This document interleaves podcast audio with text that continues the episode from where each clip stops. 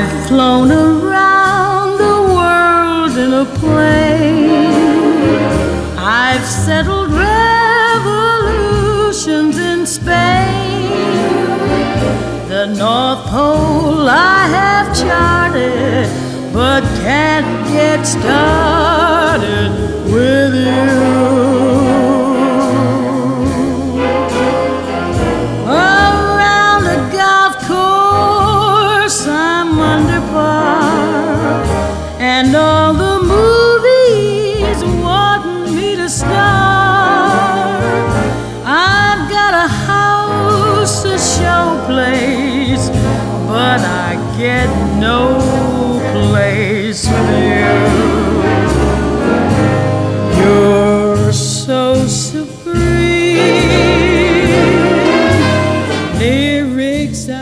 大家好啊！这首歌太好听了，我都不舍得把这个音量拉下来了，好想把这首歌放完。这是这个 Ella Fitzgerald 的《I Can Get Started》这首歌，然后听起来年代感很强啊。但今天我们要讲的这个 FF 三零的导演呢，他的作品其实我们今天来看非常现代，虽然很多都是五六十年代的作品。用这首歌开场呢，是因为这首歌出现在过他的电影里面，他非常喜欢使用爵士乐在电影之中，所以我们今天用这首歌开场。这首歌真的非常好听啊！我刚才一度想要不然把这首歌完整的放完，我再开始讲，但是觉得好像那样，呃，可能有点太冗长了。但如果你真的很喜欢这首歌，就是 Ella Fitzgerald，《I Can't Get Started》这首歌。好，我们终于回到了 FF 三零的节目啊！大家等了很长的时间了，因为，呃，大家也知道，看这样的电影其实真的需要很多心力去做，它不像那种爆米花电影，你可以很快速的看完。所以我虽然在中间补了一期这个瀑布，但是呢，我们还是需要回到我们最主线的节目。今天我们讲述的呢是 FF 三零按照时间顺序的第八位导演，是美国的知名独立电影人 John Cassavetes。他出生于一九二九年，死于一九八九年。啊、其实真的算是很早逝的一位导演啊，他只活了五十九岁。啊、原因是因为他酒喝的很多，所以最后是肝硬化死的。呃，其实如果你看他的电影啊，电影里面有很多人都在喝大酒，疯狂的喝酒啊，这个与他自己的生活习惯也有关系。所以大家照顾好自己的身体啊，烟酒还是要少沾，这东西呢还是非常的呃不健康。虽然啊，这个 John c a s a v e s 店里面几乎所有人都在疯狂的喝酒，疯狂的抽烟，看来他的生活也不会太健康啊。好，我们就来讲讲这个导演啊，John Cassavetes。这个他呢，在这个导演序列之中，应该不是大家那么熟悉的一位。上次我们讲的萨基亚吉特雷伊，其实很多人就不是很知道。比起之前的伯格曼、费里尼、安东尼奥尼，以及在这个 John Cassavetes 之后我们要讲的戈达尔、特吕弗、塔可夫斯基等等等等，他其实并不是那么有名。但今天我们讲完之后，你就会发现他的作品还是非常非常精彩的。他其实很有点像伯格曼。那么首先呢，我要讲讲他其实是大家应该会知道的 Cassavetes，他是作为演员进入这个行业的，他是从演员最后再去做独立电影导演的。而且他作为演员啊，演的可不是一般的作品啊，他其实是一位非常知名的男演员。就比如说，他其实第四十届奥斯卡金像奖啊，他是提名了最佳男配角的，是美国当时非常著名的这个主旋律电影啊，讲二战的电影《The Dirty Dozen》十二金刚，他在里面饰演一个非常重要的角色。这讲的是一群有污点的犯人，就是罪犯在二战中打击德国人的故事啊，是一个典型的这个主旋律战争片。那但其实我没有看过这个电影啊。另外一个更有名的是这个波兰斯基非常著名的恐怖片《罗斯玛丽的婴儿》（Rosemary's Baby），男主角就是 John Cassavetes。这部电影我相信很多人都看过啊，他呢就是这部电影的男主角。所以 John Cassavetes 其实是一个很知名的男演员，但非常可惜啊，这部电影我没有看过，因为我是不看恐怖片，我也不准备看恐怖片的。不过这个罗曼·波兰斯基啊，他也在 FF 三零的备选清单之中，但因为他导这个恐怖片，我觉得我们可能不会讲波兰斯基了，因为我很难接受我自己为了讲 FF 三零去要去看一部恐怖片，我真的很不喜欢看恐怖片。所以说 Cassavetes 他其实首先是一位很知名的演员，他自己的电影其实也经常出演啊，几乎他所有的电影他在里面都要演一角儿。然后靠后期的电影呢，他跟他的妻子啊，一般在里面担纲男女主角。他跟他妻子啊都是极其卓越和杰出的演员，所以肯定不会因为这个原因演得不好。他的风格也比较帅，但虽然不是我很喜欢的风格。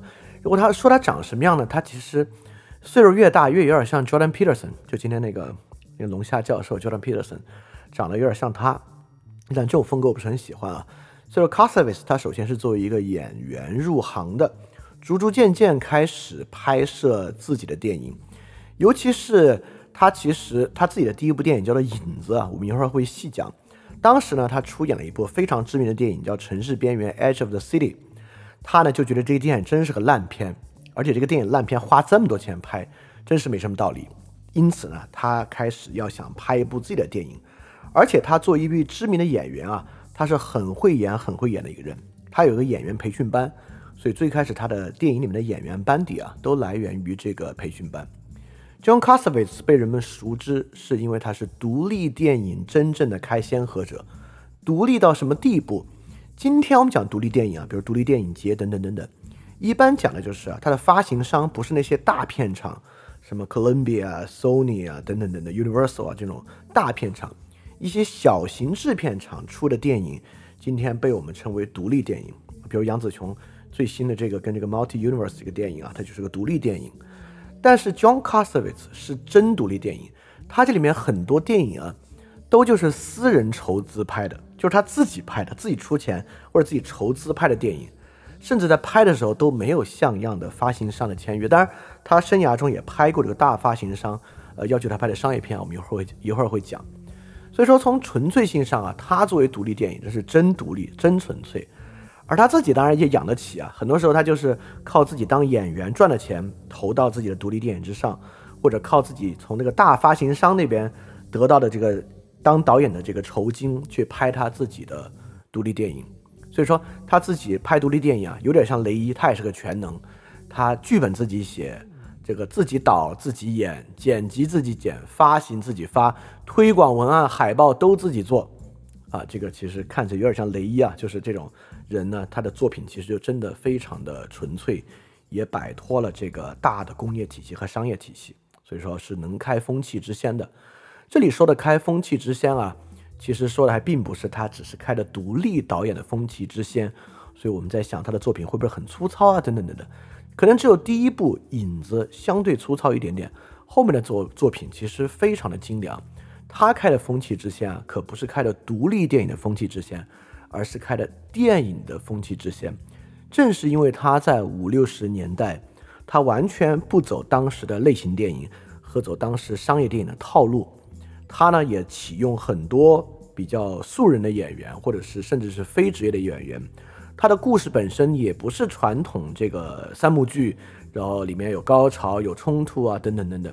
他完全关注在人物的塑造之上，和一种非常真实和写实的风格。很多时候呢，使用手持的镜头，看上去像拍纪录片一样。这个东西啊，其实我们如果你去看 John John c a s s a v e t 的电影，就像我开始讲的。虽然它里面使用了很多爵士乐，在我们听上去很有年代感，但你看他的电影啊，不管是里面影像的风格、台词的风格等等，你很难想象这是一九五几年、一九六几年拍的电影。你就觉得今天这种很潮的所谓的艺术片或者很潮的独立电影，很多也就是这样吧。所以说，他真的做了很多在电影上的创新。当然啊。这个过程其实很不顺利，他很多自己筹资拍那个电影啊，都是断断续续数年时间拍完的，就是很好很好的电影，他都没有办法一气呵成拍完，需要停工再筹资，筹资之后呢，再把人传回来继续拍。但你看这些电影啊，你没有感觉它出现这种前后的断裂，反而啊，完成度除了第一部之外，完成度都非常非常的高啊，所以其实他的作品水平是很高的啊，我觉得很多都很值得一看。好。我们就从一个对比上，我们开始来了解 John Cassavetes 到底拍了什么，以及为什么要讲他。大家可要知道，讲他啊，我们是放弃了库布里克来讲他。所以当然我并不是在库布里克和 Cassavetes 之间做选择，二选一啊，只是说，呃，我上次在看了重新把库布里克电影重新看了一遍之后呢，我确实觉得好像没什么可讲的。在上期这个瀑布里面，我讲了一点啊。今天我们来把 Kubrick 和和 Cassavetes 来做对比。其实为什么？那至少对 FF 三零系列节目啊，就是 Casas 更适合这个问题。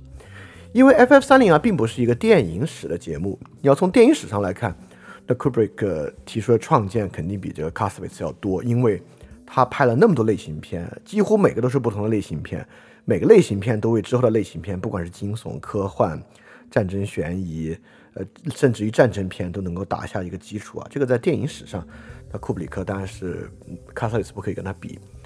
但是呢，FF 三零并不是个电影史的节目，它有点像电影史跟这个思想史的一个交叉学科的一种节目，它更关注这个电影跟我们生活的关联。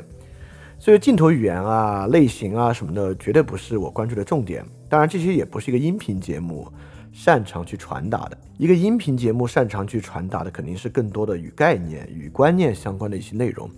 c a s a v i s 当然在电影技术之上也有很多的创新，尤其是它的拍摄技巧。很多很写实的拍摄技巧，它都提供了很多的贡献，但这个不是我们的重点。我们说，先说回到这个独立电影的优势啊。我们刚才也讲了，这个 c a s a v i s 的独立电影，还不是说小的发行商的电影，就是自己筹拍的电影。那么对于这种电影呢，它的这个创作的空间啊，就受到两个方面的特点吧。第一，创作空间真的是无限大；第二，钱真的是非常少。这个钱非常少，会导致什么条件呢？会产生什么影响呢？第一，因为你的钱非常少，所以你可以想象，你现在就可以想象一下，如果有人给你一笔钱拍电影，钱很少，你能怎么拍？第一，你几乎只能拍现代戏，对吧？因为你没有钱去超越时代，你生活在你的时代，你最低成本获得的就是你的时代的东西。比如今天你可以想，你要拍个民国片，哇，那很复杂；你要拍科幻片，很复杂。你就拍二零二二年当下的中国是最省钱的。第二，场景也不会很多，尤其大量的都是室内的场景，在单一室内场景来拍，其实是最省钱的一个方式。第三，这种电影啊，由于可能没有足够的资金做多机位、做那个轨道啊等等的动作调度也非常少，所以这种电影呢，就是大段大段的对白，大量大量的对白，非常真实，非常现实，室内大量对白的戏。所以其实在这里你就可以想到啊，他这个电影有点像谁呢？确实就有点像伯格曼。伯格曼也有很多小成本的，但是十分精彩的电影啊，就像那个长达七个多小时的婚姻生活，那个电影呢就很符合 c a s a v i t z 很多电影的特征。而在今天后面呢，我们还会讲到 c a s a v i t z 和伯格曼之间的相似之处。当然啊，这种电影观影的门槛是非常明显的，正是因为它的对白如此之密集，所以它对人的这个注意力的需要是很高的。不像今天很多的这个爆米花片，很多爽片，你甚至可以把它当做背景音放在旁边，对吧？那这种电影当然不会有背景音的功效，而且如果你要看它的话呢，它确实需要全神贯注，你需要深入到那个电影的对白所带给你内容上去，它不会有那种关键戏剧冲突，你只要把握那个关键戏剧冲突，就能够把握这个电影所有的细节都埋在所有这些对白所呈现的信息量之中。所以它并不是那种看起来非常愉悦的电影，我必须说，但这个很正常。我觉得 FF 三零可能很少会讲一些看上去很愉悦的电影，但它像我们过去介绍的所有这些电影一样，它能够带给你跟你的生活非常深的共鸣。从这个深共鸣的角度啊，我们就可以来对比库布里克和卡萨维茨。为什么呢？因为他们俩真的很好对比。从某种意义之上，我们可以从某个角度阐释啊。这两者的电影都是关于疯狂。就 Kubrick 电影关于疯狂，这个很容易理解啊。像《发条城》里面有很暴力的疯狂要素，有反乌托邦的制度性的疯狂要素啊。《二零零一太空漫游》里面有人工智能的疯狂与背叛，《大开眼界》里面有那个纵欲的邪教，《闪灵》里面有那种超自然的要素，作家本身的疯狂，《奇爱博士》里面有电战争狂人，全金属外壳。里边那个教官和被他逼疯的学员，以及最后他们在越南整体的一种疯狂的状态，对吧？你看 Kubrick 电影啊，几乎每一部里面都包含，包括像像《光荣之路》啊，我们可以说这种不顾士兵死活为了升官发起的冲锋，本身看上去极其理性啊，背后也是非常疯狂的，因为那可是一战上最残酷这种绞肉机一样的堑壕战，对吧？所有这些疯狂呢，我们可以如果我们要总结一下，它都是某种。意识形态意义上的疯狂，这种意识形态的疯狂呢，跟我们今天生活有没有联系？当然是有联系的。我们都可以说啊，今天其实我们的生活里面有很多要素，就像发条城里面的某些要素一样。技术对我们生活的影响，就像《二零零一太空漫游》里面的那种影响一样。我们在重复的工作之中产生的那种困境，就像《闪灵》里一样啊，等等等等，我们都可以去做这些分析，是 OK 的。但我必须说啊，比如说我看库布里克为什么决定不要讲它，就是因为这些冲突并不是对我们生活真的产生那种触目有力的影响，因为我们知道我们自己很难像这样疯狂啊，我们可以站在旁边袖手旁观，说哇这东西真可怕，哇这种现代性真可怕。但是我们非常明白，这种疯狂至少离我们绝大多数人今天的生活是很遥远的。这种疯狂是一种极端的意识形态意义上的疯狂。但 c o s w i t z 的电影就不一样。你看，我们有两个不同的汉语词来区分。Kubrick 的电影呢，我们真的要说它是疯狂；但 c o s w i t z 的电影啊，我们可能很难描述里面的人他的行为是疯狂，但我们会用另外一个汉语词汇来描述他。就是疯疯癫癫的，对吧？Kubrick 电影里面那些东西啊，我们很难说这个人疯疯癫癫的，因为他已经早已超出了疯癫的范畴，他就是疯狂，一种极其具有极端意义上的疯狂。但 c a s w i t z 电影充满了疯疯癫癫的人，疯疯癫癫可与我们的生活就产生了直接的关联，至少我们可以想到两种关联，比如说在某种福柯的意义之上啊。疯癫，尤其生活中的疯癫，是我们排除异己的一个方式。也就是说，这些疯癫的人其实没有问题。比如说，Kubrick 电影里面那些疯狂的人，我们很难说他们没有问题，因为他们已经完全失常了。但疯癫在生活中就不一样。我们经常说啊，疯癫的人很可能比我们更真诚，对吧？他们看起来疯疯癫癫的，是因为他们比起我们更加拒绝这个社会对他们的限制和规制。他看上去他疯疯癫癫的。很多时候呢，他会比我们真诚的多，对吧？这是一个我们可以亲身经历的东西。第二，呃，卡尔霍尼有本很著名的书啊，其实饭店还经常提到这个书，就是我们时代的神经症。对，那某种意义之上呢，我们也可以说，这种疯癫就是我们生活中的一些实际的结构性原因导致的。就比如说这次在上海，很多人就真的变得疯癫了，对吧？那这种疯癫呢，我们就能够看到一种结构性的要素逼近的一种疯癫。那这种疯癫，不管是有时候我们能看到非常生活化的结构性的要素的逼迫，还是在福柯意义上，这种疯癫不过是我们排除异己的手段。在某种意义之上，他们其实比我们更加真诚。从这两者的意义之上，我们都能看到，这种疯癫比起 Kubrick 那种疯狂，其实离我们的生活要近得多得多。而且某种程度上，这两种疯癫其实说的是一回事儿，对吧？福柯所提示的是什么呢？福柯所提示的就是社会总有一种主流的理解和认识，或者说有一种既定的规范，按照这个规范共识来言行的人，我们就觉得是正常的；不按这个规范来言行的人，我们就觉得是疯癫的。但如果这个规范本身出了问题，对吧？也就是说，我们循规蹈矩，不过是因为我们太随波逐流而不够真诚，真诚的人呢，就会显得疯癫。无法和这个规范相处，就会显得疯癫。那从另外角度，我们也可以用这个规范来讲。你看这个规范，那就因为这个规范过于恶、过于坏，因此在这个规范的积压和逼迫之下，人们就会产生真正的疯癫，对吧？这两个角度其实都可以来说这个事儿。也就是说呢，疯狂那个东西啊，是一种极端意识形态，而疯癫呢，提示着我们的就是我们的社会之中。有一种规范，这个规范在生活中啊非常强烈的呈现。大家可以想这个规范，比如说对今天很多人来讲，必须结婚生子就是一个压迫性的规范；必须去到一个制度性的企业上班，在这个企业内部获得收入也是一种规范啊。那防疫系列不说了，更多的规范。这个规范呢，在生活中是非常强烈，包括待人接物的规范，对吧？比如东亚国家，像韩日、日韩这样的地方，对于长辈的尊敬，那种极端的尊敬啊，所产生的其实也是一种规范。今天很多时候我们讲的政治正确，我们反政治正确，其实政治正确呢，我们就觉得它在形成一种新的规范。那么这个呢，就比单一的福柯的那种思路要远一点呢，因为这里面其实有我们要问很多的问题啊。呃，从今天的某种社会批判上来讲啊。这些规范肯定是坏的，这些规范呢是压抑人的。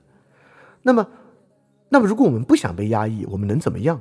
这就是一个问题。有没有真的好的不被压抑的解决方法？第二，回过来看，这些社会规范是不是都是那么恶啊？这些社会规范本身有它的功能吗？有它形成的原因吗？有它在我们生活中的作用吗？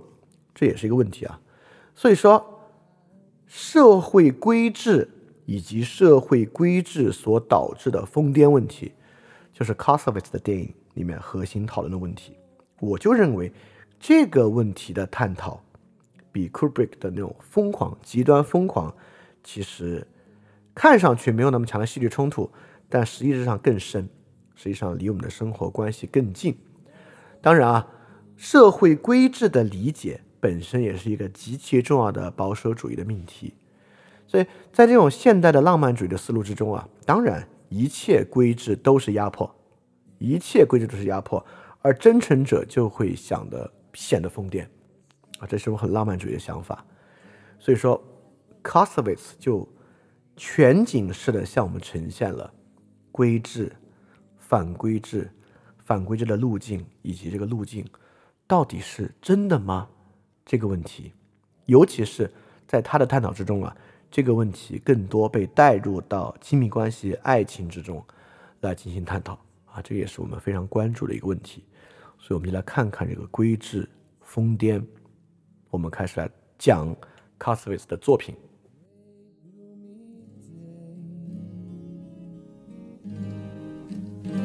When love cannot stay.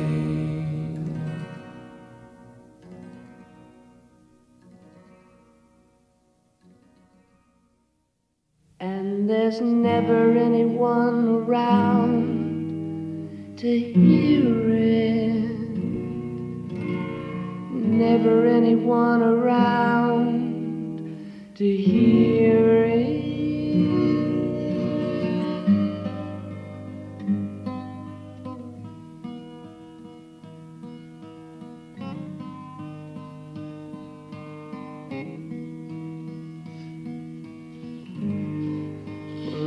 The first star tonight. It's time to say good night. 他作为导演呢，一共有十七部作品，这里面精品还是不少啊。今天我们主要讲其中的六部。当然，翻店讲电影不会有剧透 alert，因为我一直坚持啊，好的电影其实是剧透一下也没关系啊，甚至有人帮你梳理一下，你看起来可能，尤其这种观影门槛高一点的，你可能看起来还更好接受一些呢。那么 c a s s a v 电影啊，我就按照年代来帮大家讲几部。从这几部之中，我们来回看他讨论这个关于规制的问题和疯癫的问题，跟我们生活关系是什么？那首先呢，是他的第一部导演作品，是一九五八年拍摄的这部《影子》。这部作品的创作背景我们刚才讲过啊，他当时呢正参演了一部当红的电影《城市边缘》（Edge of the City），但他在参加一个广播节目的时候啊，他就采访他嘛。他就直接说这是一部烂片，只要拿这部烂片的零头啊，我绝对可以拍一个比这个烂片好得多的片子。然后他就直接在那广播节目之中啊众筹，那会儿还没有众筹平台，有的话应该来筹的更多。他就说啊，我要拍一个真正关于人的作品，如果你们想支持我，你们就给我筹钱。然后他就后来真的收到了很多小额的捐赠啊，但是也真的没有很多。加起来可能有这个两千美元吧，当然那个时候跟现在这钱不一样，两千美元呢也是不是一笔小钱了。然后他又借了一些钱，找其他朋友赞助了一些钱，然后最后一共凑出了四万美元啊！四万美元虽然在当时不是小钱啊，但比起当时很多电影来讲是一笔很小很小的钱啊！就伯格曼拍那个《婚姻生活》花的钱应该都是这个十倍的样子，所以就拿这拿这钱啊，这么点钱。他就拍了这个影子，这个影子的很多演员呢，就来自于他自己的戏剧研讨班，因为他自己是演员出身嘛，在演员出身之中呢，他就一直在办这样一个戏剧研讨班。在这个戏剧研讨班之中啊，他所采用的这个表演方式比较偏向于即兴啊，但虽然话这么说，但其实 c a s t l e s 之后的电影都是有严格的剧本，甚至影子也是有很严格的剧本来讲的，只是它呈现的状态。比较倾向于即兴，而就在那个时候呢，因为一九五八年拍的这个电呃发行的这个电影嘛，其实一九五四年啊是美国这个非裔美国人民权运动高涨的一个起点。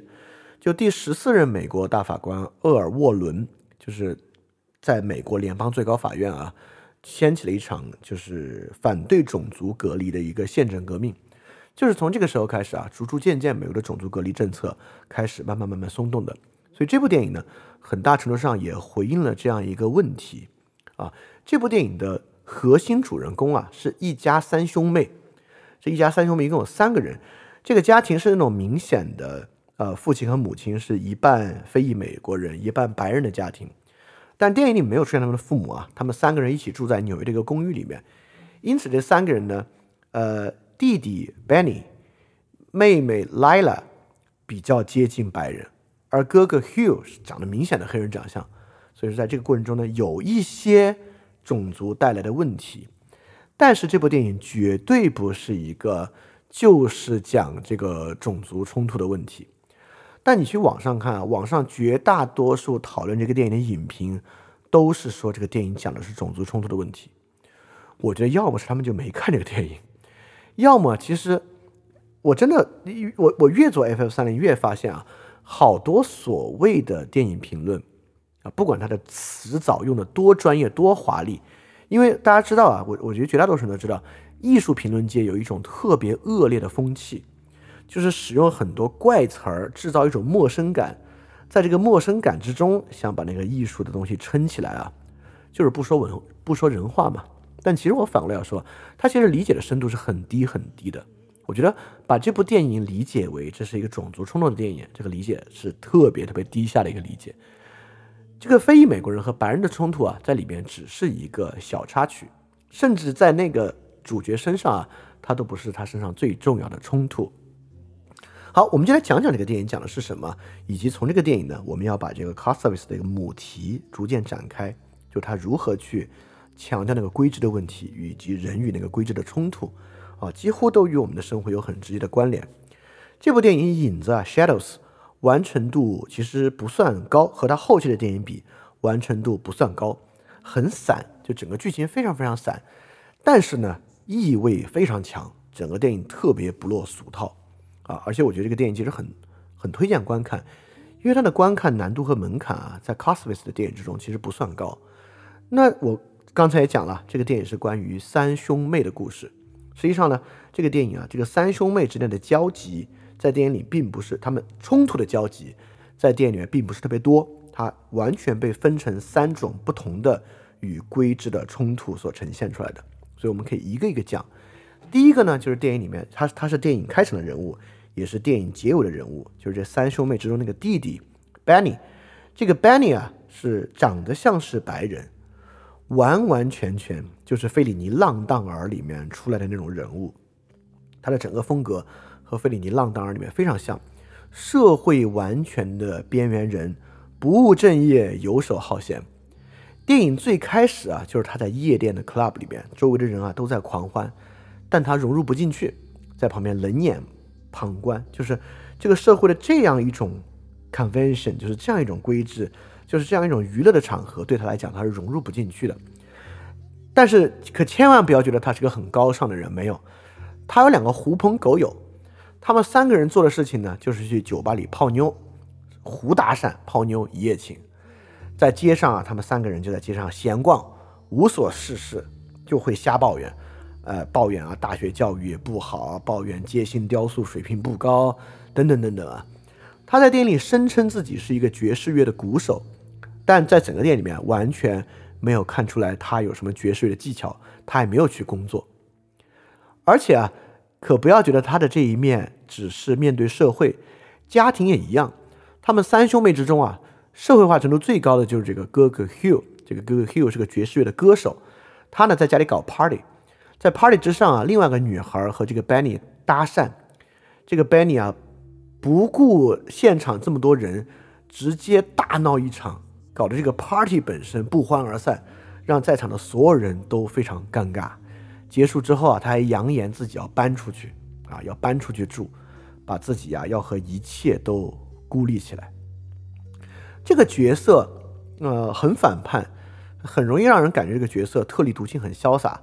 在这个电影作品里啊，他的着装也特别的潇洒，总是穿一种机车皮衣，戴个机车的皮手套，白天晚上啊，只要去公开场合啊，都戴个墨镜，看着特潇洒啊。但其实完全不是，对吧？这个电影的结束，我我开始说啊，这部电影的开始和终结都是拍他。这个电影终结在哪里呢？就终结在他的彷徨之中。他们又有一天晚上去酒吧泡妞烈焰，结果他以他们开始不知道，呃，就有有三个女孩在那，他们觉得三个女孩是就是三个女孩，他们上去瞎搭讪，结果这三个女孩男朋友来了，三个男生，然后他们打了一架，完全被暴打。在暴打之后啊。他就深感啊，其实他已经之前就有感觉了，自己这种生活，这种浪荡的生活是不可持续的，这种浪荡的生活没有意义的。被打完之后，他两个死党觉得完全可以啊，他两个死党就觉得，嗨，你这些大家都是多余的。哎，接下来我们再去那家酒吧啊，哎，九点钟在那见。然后另一个死党说，哎，我去买包烟。他自己在街头啊，彷徨无依。所以说，实际上 c a s v i t 的电影啊，虽然观影门槛高。但是电影里面的信息，包括之后电影一样，电影里的信息给的是很精准的，就是没有很多地方，这个电影里面的价值判断，对，就要这么说，他的电影里面的价值判断虽然很复杂，但是好坏给的是很精准的。就 Benny 这个角色一点没有歌颂去浪漫化这个角色的边缘感和这个角色的反叛，这个角色的反叛本身是荒唐的。这个角色不是一个水平高超的爵士乐鼓手，跟社会无法融合的故事。他的爵士乐鼓手水平在里面一点都没有展示出来，他就是一种极其不负责任的浪荡的这种感觉。好，这是第一个人物 Benny。第二个人物 Hugh 就是他这个哥哥，就是这个社会化程度最高的。他是个爵士乐歌唱家啊，他确实还能接很多活儿，这个活儿还不管在纽约，有时候去到全国，去芝加哥啊，去别的地方。但是呢，他的他感觉啊，他也一样，跟这个社会的这个规制是没有办法融合的，因为他感觉自己的专业啊并不受到尊重，在他接的很多活儿，很多都是商演，这种商演里面有很多不尊重艺术的要素，有很多给他一些很侮辱他，他会认为很侮辱他的要求，比如说啊，他在电影里接了一个活儿，就是去一个酒吧演出，这酒吧生意很好，给的钱呢也不少，但是呢。需要在他演唱完之后，给一个看上去特别不入流的，就一堆姑娘穿的很清凉的衣服唱歌，水平也不高，需要他给这个节目来报幕，他就觉得我做一个爵士歌唱家，我给这样一个节目开场报幕，他很不愿意接受，啊，但后来因为钱的原因嘛，和他的经纪人一直逼他接受，他就被迫接受了。这个被迫接受之后的过程其实特别讽刺，就直到临上场之前啊。他都觉得这一切非常难以忍受，要给这个东报这个东西报幕，然后他旁边人给他支招，说这样吧，要么你讲个笑话开场，这样不就呃更好衔接吗？比这个报幕要好。他觉得讲笑话太侮辱了，我一个艺术家、歌唱家，我又不是个单口喜剧演员，我还在台上讲笑话。然后呢，但是最后他也妥协了，他也觉得哎，讲笑话呢好像比他们干干报幕要好。然后他还跟其他人 rehearsal 了一下这个，就是演排演这个笑话该怎么个讲法啊？他就最最后决定自己要讲个笑话开场。你知道最后多讽刺啊？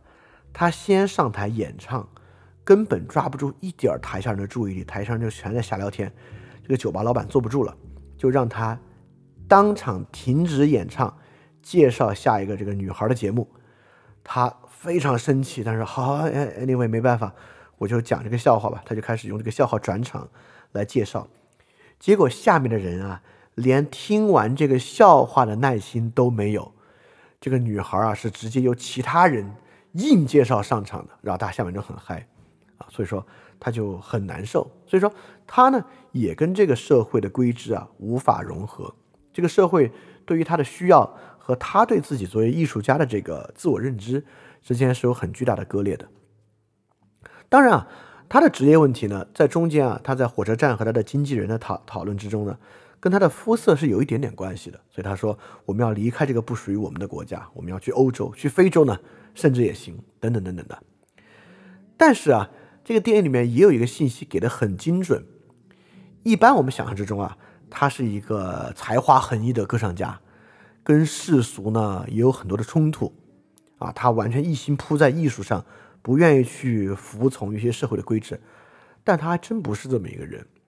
第一啊，他对自己的工作没有那么上心，就体现在，因为他们有时候要去外地演出嘛，去外地演出就要坐火车或者坐长途汽车去，他几乎从来做不到准时的，都是赶在最后一秒到。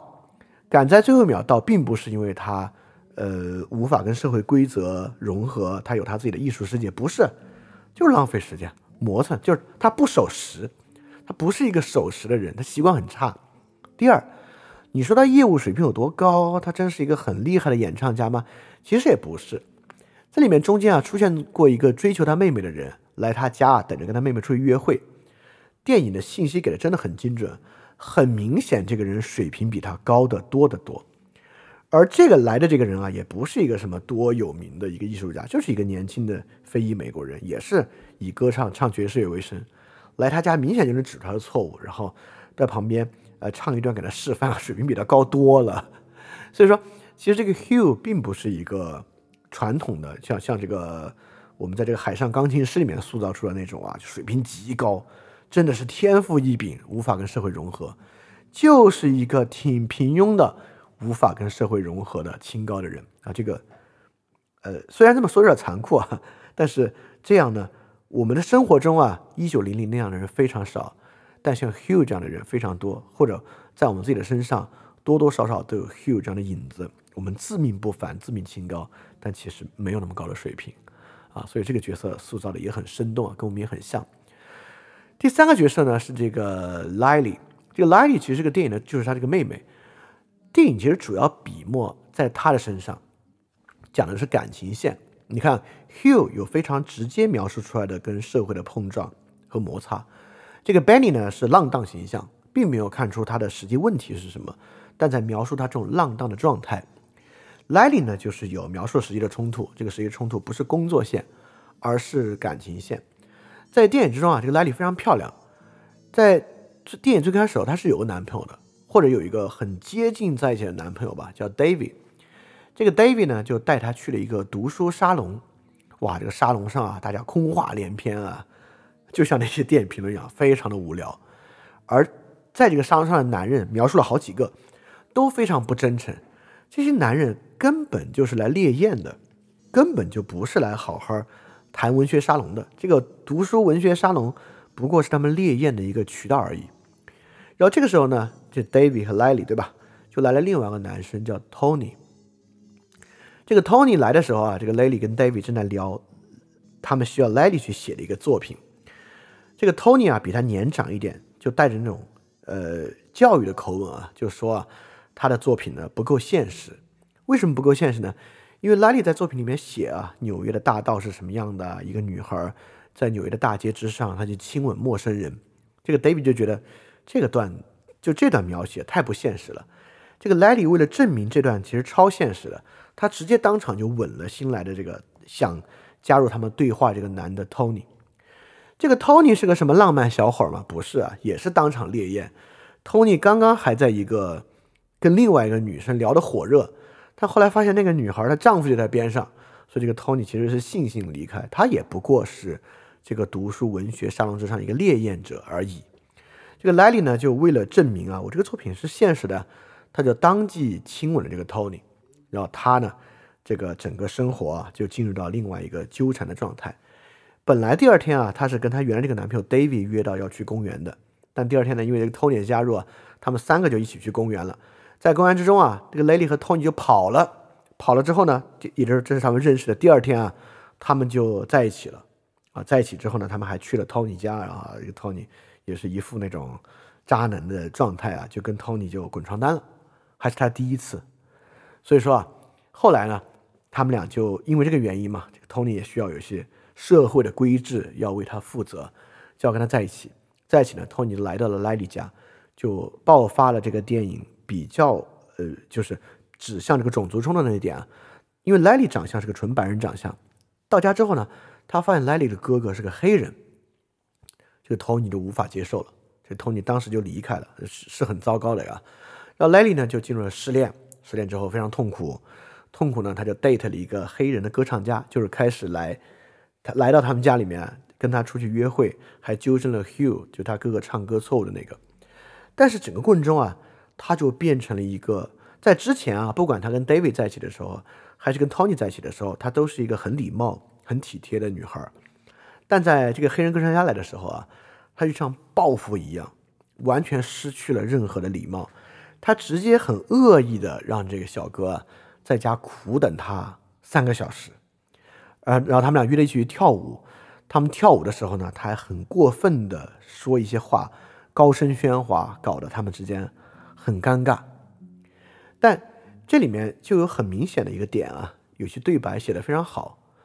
然后这个他 date 的这个黑人小哥啊，就觉得 你干嘛要这样呢？你为什么要这么做？他的话是什么呢？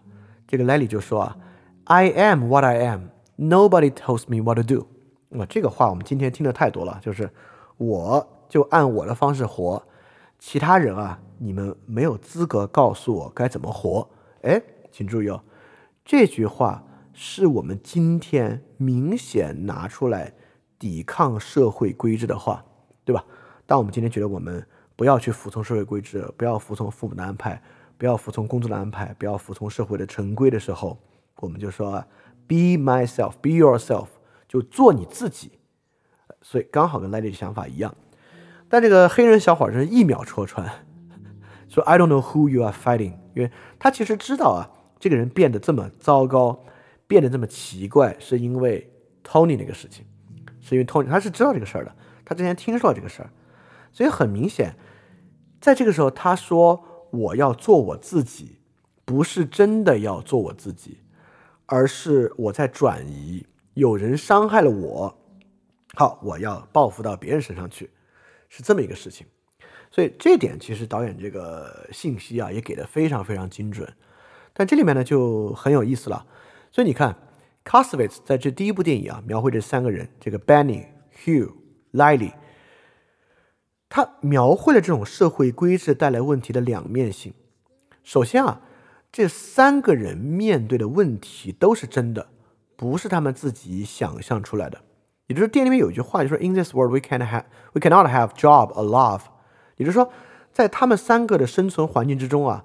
一份理想的工作，或者一一份理想的感情，确实都受到了社会规制的影响。像 Benny 的性格啊，他不愿随大流，他不管在 pub 里面看到的情况，还是他对于教育系统的抱怨，他对于街头艺术的抱怨，都是真的。也就是说，陈规之中啊，确实有一些不好的东西。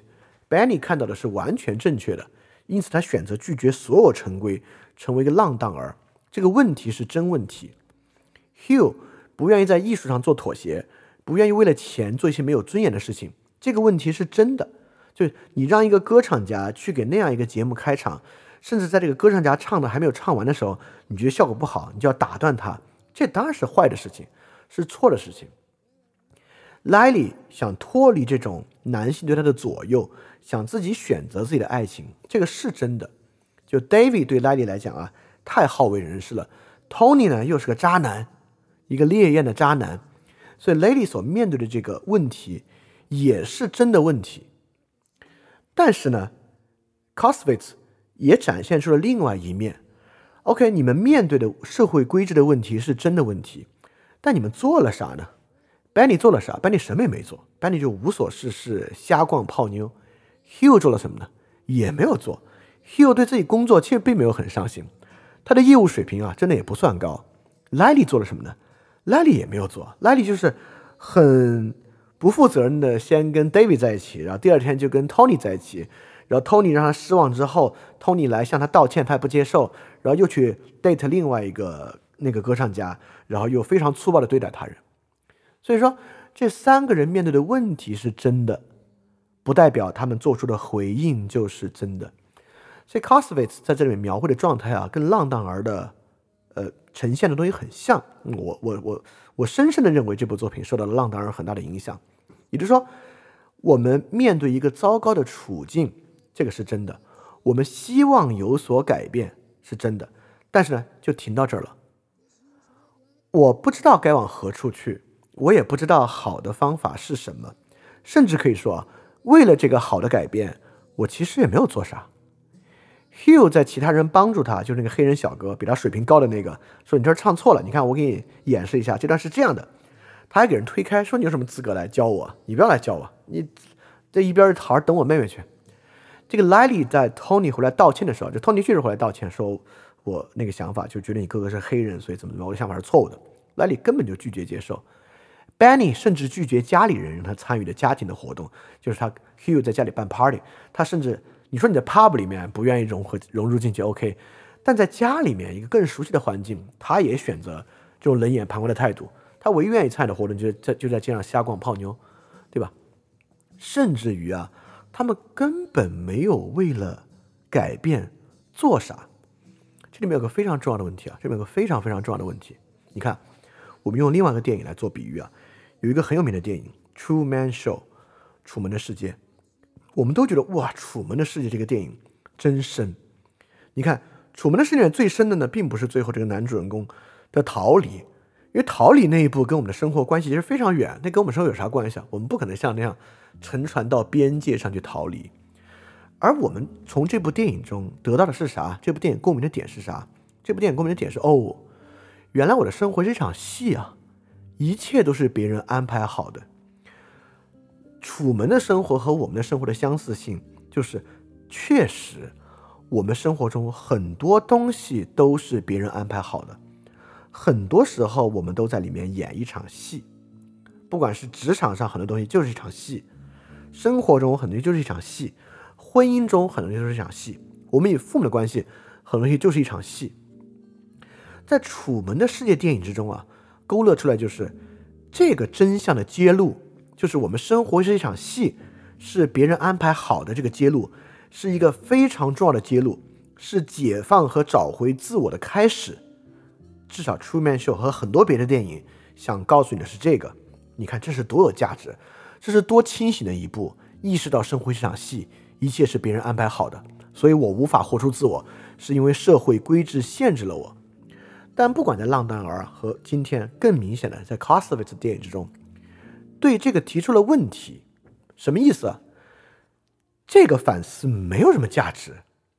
为什么没有什么价值啊？就是你对他的反叛能是什么呢？OK，社会规制你不喜欢，社会规制这场戏。所以你能怎么样呢？你能做的就是变得疯疯癫癫的。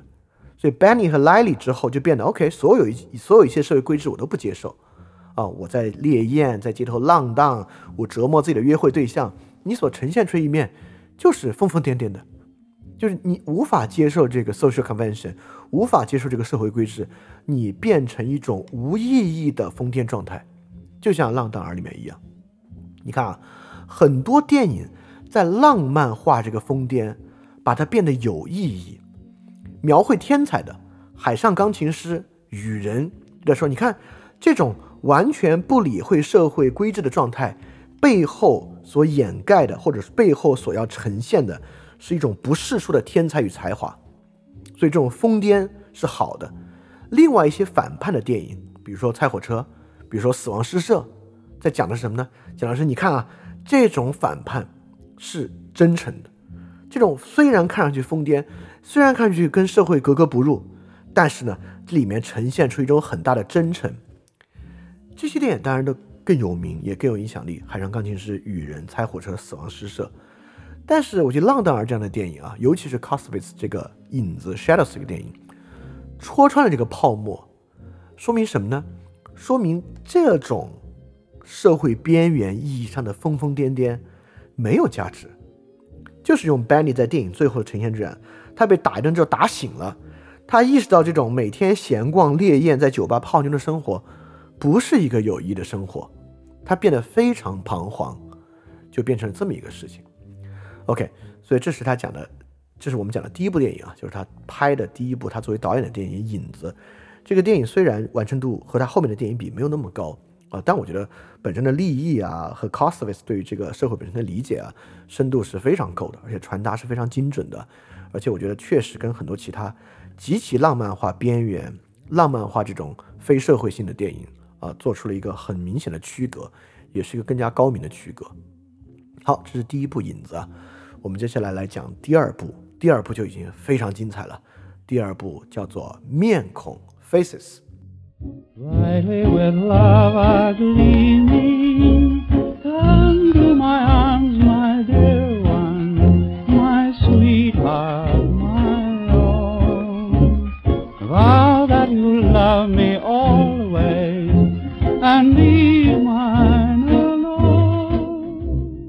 这部电影呢，得了第四十一届奥斯卡奖最佳男配和最佳女配的提名，也在二十九届威尼斯电影节金狮奖获得了提名啊，所以本身也是一个满载荣誉的电影。同样，这个电影呢是他自己掏钱来完成的，中间啊有很多时间，就是很多演员、工作人员甚至根本就没有拿工资，就是义务来拍。哎呀，然后本身啊拍摄周期长达六个月，中间啊借款、停止，甚至偷设备拍都时而发生啊。但是你回头看这个电影啊，还是很流畅、很流畅的啊。这个制作过程中如此独立啊，意味着确实没有任何妥协啊。这部电影，但我必须要说，从面孔开始啊，它的观影门槛就上来了。这部电影很多人是看不下去的，里面有大量疯疯癫癫，真正的疯癫啊，比影子更加疯癫的场合，但不是那种艺术性的疯癫，生活性的、平庸的、无聊的那种疯癫非常多。看上去呢，就是你你要把握住它到底要表达什么，就会更难一点。同样，对这部电影的评价也非常的肤浅。就像影子，很多人说啊，这是一个讲这个种族差异的问题；很多人说面孔啊是讲中年危机的问题。是的，电影的主人公是中年，面临离婚，但这个电影跟中年危机一点关系也没有。好，我们来讲这个电影啊。我们从这个电影开场开始讲，这开场很有意思。这开场是一个戏中戏。哎，什么意思呢？这开场啊，是一群人要审一部电影。一部分人在一起啊，聚到一起，我们要来审这个片子。审的呢就是这个 faces 面孔这个片子。审这部戏的人的核心啊是叫 Frost。我必须说啊，这个电影这个 Frost 长得太像陈嘉映陈老师了。这个 Frost，尤其是他的电影里面笑的那个样子啊，我看这个跟陈老师平时笑的样子别无二致。这个演员啊，从年龄啊，从他的长相啊，气质上。太像陈老师了，一个外国人这么像陈老师，所以我在看这个电影的时候，时常出戏，觉得好像陈老师在里面演啊。当然，在里面演的人呢，可不是像陈老师一样一个智慧哲人的角色，就是一个中年商人的角色。他里面脾气特差，怼天怼地。然后他们就开始聊这个电影啊，说，呃，我们今天来看这部戏是一个什么样的戏呢？旁边一个人说啊，啊，这描绘的是淫乱的商界生活啊。你看，这就想从。类型片上去讲这个电影，呃，另外一个人说啊，不，这个电影是对黑暗的描述，但是很有力，很有魅力。好，我们就从戏中戏上来讲啊，哎，戏中戏真是一个很有意思的事情，为什么呢？好，我们还是回到这个楚门的世界啊，楚门的世界不就是对一个戏中戏的揭露吗？这个电影的过程啊，就是我们跟男主人公一起。我们以为这个电影在描述一个真实的生活，但后来我们发现啊，这个电影那个真实生活是一出戏哦，因此前半部分是一个戏中戏，后半部分是真的。好，这个结构跟我们今天生活也一样啊，对吧？我们不管在职场、在家庭、在与其他人的关系之中，我们最开始以为这是我们自己要的。后来我们发现啊，这是别人的剧本，这是一场戏，因此戏中戏这个玩意儿啊，本来就与这个电影要表达的社会规制的那一面非常的近似。当然，在这个地方啊，在这个面孔里面，戏中戏这里面只是最开始的几分钟而已啊。在之后我要更详细讲的首演之夜 （Opening Night） 里面，哇，那个戏中戏做的非常完整，非常精巧啊。所以首演之夜真是一个。不多得的一个杰作。好，我们就来讲讲这个戏中戏。他们开始讲，我们就要审个电影，这个电影是是这样是那样，而且听上去啊，这个之前的电影很失败，说这部电影啊最好不要像之前的电影那么失败。他们就开始播放这个电影啊，就这个 Faces。这个 Faces 啊，我要说它是什么呢？它真是一场疯人秀，就是。这部电影充斥着毫无意义的对话、大笑、饮酒、神经质的歌曲、跳舞。一个豆瓣评论啊，说这个电影是什么呢？就是无止境的看一堆人发酒疯，在讲这么一个东西。是的，这部电影绝大多数部分都在描述这个，但我却觉得这部电影的关键不在于此，关键在于哪里呢？关键在于这部电影里面有很多时候他们停止发疯的点，他们为什么会在里面停止发疯？这个呢才是电影最重要的，因为就在这一面啊，它非常贴近我们的疯癫。电影里面所呈现这种 freak show 这种毫无意义的对话、大笑、神经质的歌曲啊，你在现在那很多酒吧都能看到啊，这种疯癫是组合在我们日常生活中非常重要的疯癫。而这个疯癫的功能啊，我们绝大多数人很明白，为什么会有这种疯癫呢？这是我们疏解生活压力的方式，对吧？就是因为我们在这种高度规制的社会中待得很久，而我们又不得不跟随这样的规制，而这个规制给我们很大的压力。在所有这些压力之中啊，我们有一种疏解这个压力的方式，就是发疯，就是疯癫。我们用这种狂欢式的方式去疏解我们生活中这个压力啊，这不是现代社会的特权啊，这个是人类自古以来就有的。人类从非常远古的时代开始啊，疏解生活压力的方式就是狂欢、饮酒、纵欲啊。不管是呃古希腊的那个狄俄尼索斯节啊，甚至古罗马就有更疯狂的狂欢节、纵欲的节日。在我们这边魏晋南北朝时期啊，是一个大型的嗑药时期，就是跟这个都很像。但是关键就是在在看啊，这些疯狂从何而来，以及这些疯狂何时停止，为什么会停止？啊，我觉得是《面孔》这部电影很有意思的一点，但它确实你需要能够耐着性子去深入到他们在疯狂中的对话，去摸到这个表面的疯癫啊背后那个清晰的线索。好，我就给大家讲讲这个电影的情节是什么样啊？这个电影呢，第一幕最开始啊就是在 Jenny 家，这个 Jenny 呢是一个性工作者，但是她是那种就是先在酒吧跟你。喝酒啊，聊天啊，然后再出台的那种，就应该还比较高级的，不是那种站街那种类型的性工作者。这个电影最开始啊，就是很轻浮的两个男人和和 Jenny 一起。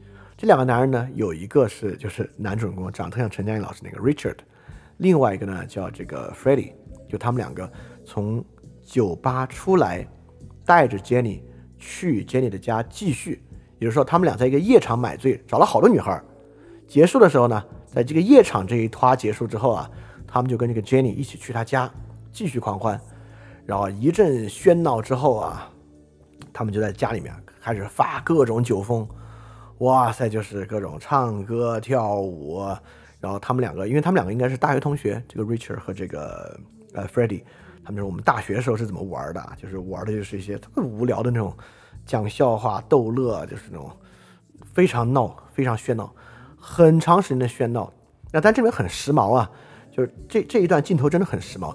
这里面甚至有那种主观镜头。那我们知道拍电影啊，一般很少这个演员对着镜头说话，因为演对着镜头说话，就像演员在对着观众说话嘛，就有有点有一点打破第四面墙那个意思啊。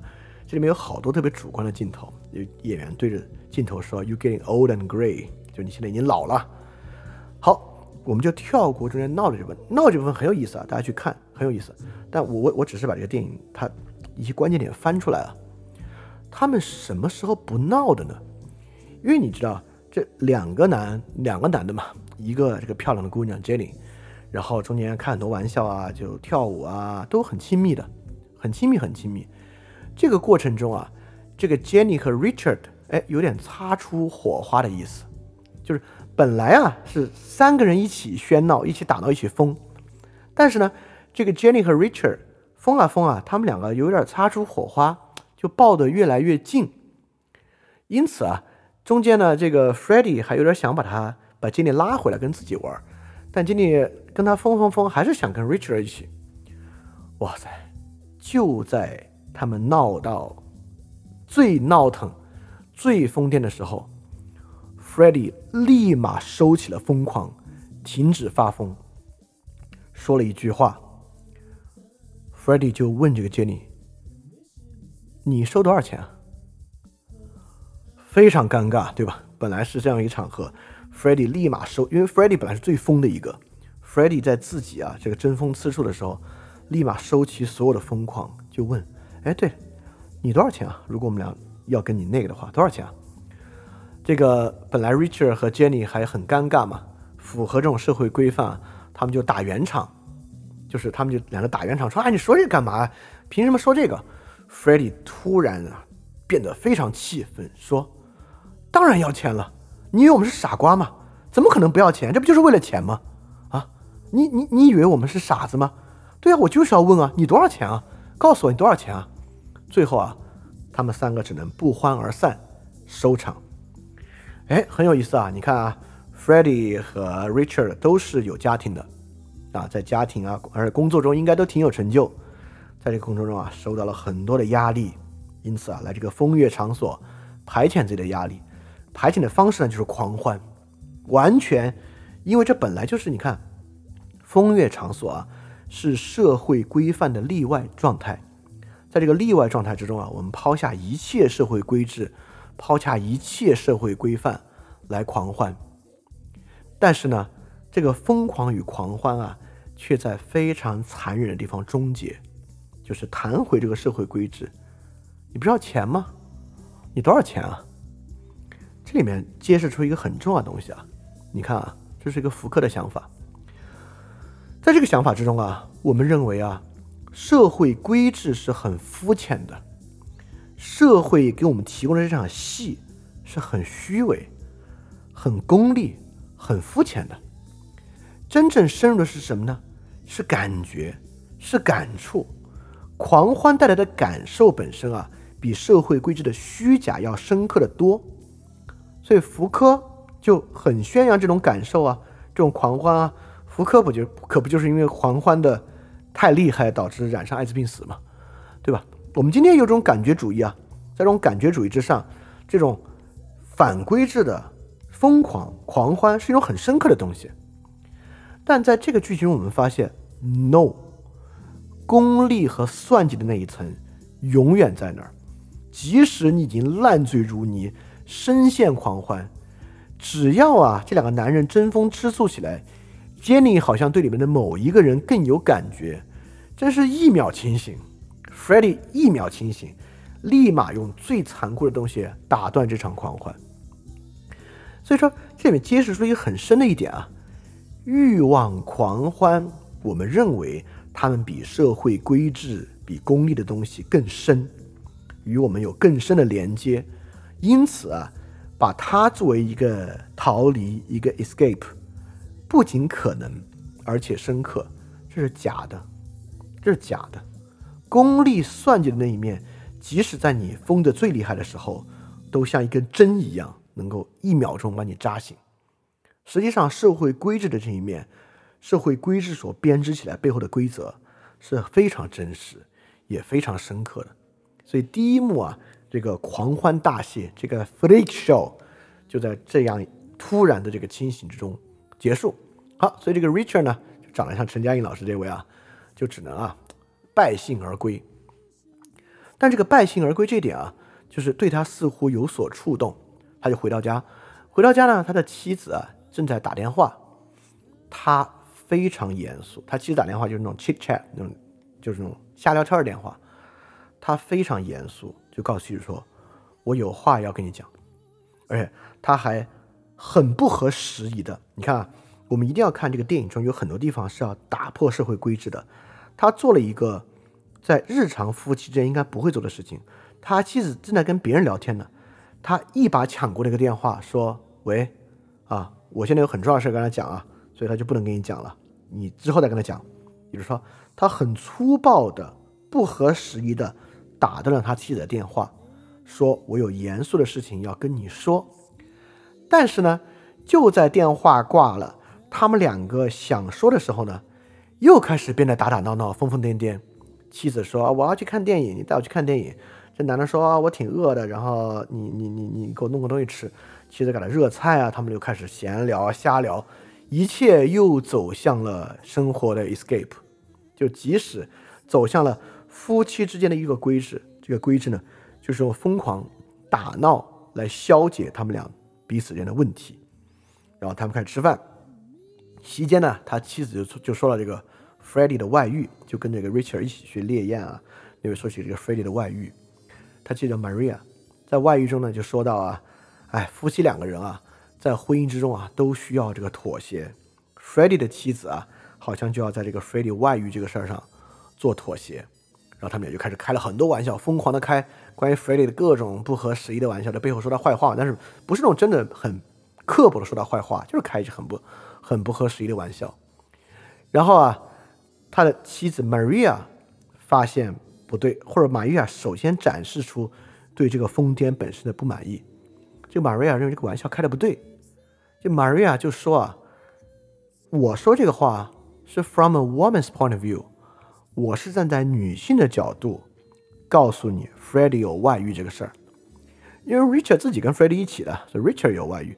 Richard 突然一下就很生气，就认为啊，女人啊要的太多了，然后他就变得很生气，就自己去冰箱里拿啤酒喝，就说：“行啊，你看你们 woman's point of view，啊，有一天你们就把一切都带走啊，你们把房产、财产一切都带走，就开始说这些话。”然后啊，他就开始回忆起，他就在喝啤酒的时候，他就回忆起他跟他妻子以前也是在床上狂笑、瞎说。开玩笑，呀，讲冷笑话，看上去特别甜蜜啊，但在他回忆中，他妻子却真的并不享受这一切。然后呢，他从回忆回来之后啊，就突然，其实回到了最开始，他要跟他妻子说那个东西。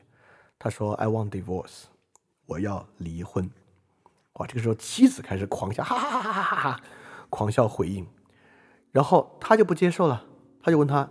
你为什么笑啊？很很好笑吗？我要离婚，你的态度是啥？你答应不答应？他妻子还在那哈哈哈哈哈哈笑，想把这把这些遮过去。Richard 就直接摊牌了，Richard 直接在家拿起电话打给 Jenny，呃，Jenny 就是第一幕里面那个性工作者，啊，那个 Jenny 是呃 Cos Coswitz 的妻子演的，然后他直接打打给 Jenny 说你在干嘛？啊，我有事来找你。他就给他妻子说。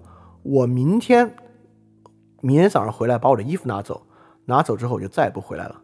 就是他直接当着妻子的面给 Jenny 打电话，就一切在这一刻土崩瓦解。好，你看啊，我觉得这幕戏拍的非常有意思。他在之前在 Jenny 家遇到的那那个争执，就 Freddie 突然点破带来的争执，对他是有震撼的。所以他回到家对妻子说：“我有严肃的事要跟你说。”应该说的就是要提离婚的事儿，但是庄一直打哈哈，打哈哈，打哈哈，打了这么久的哈哈，还是不行。也就是说，很明显啊，生活中，在这个规范中，因为婚姻是这个规范嘛，离婚也是规范中的一环。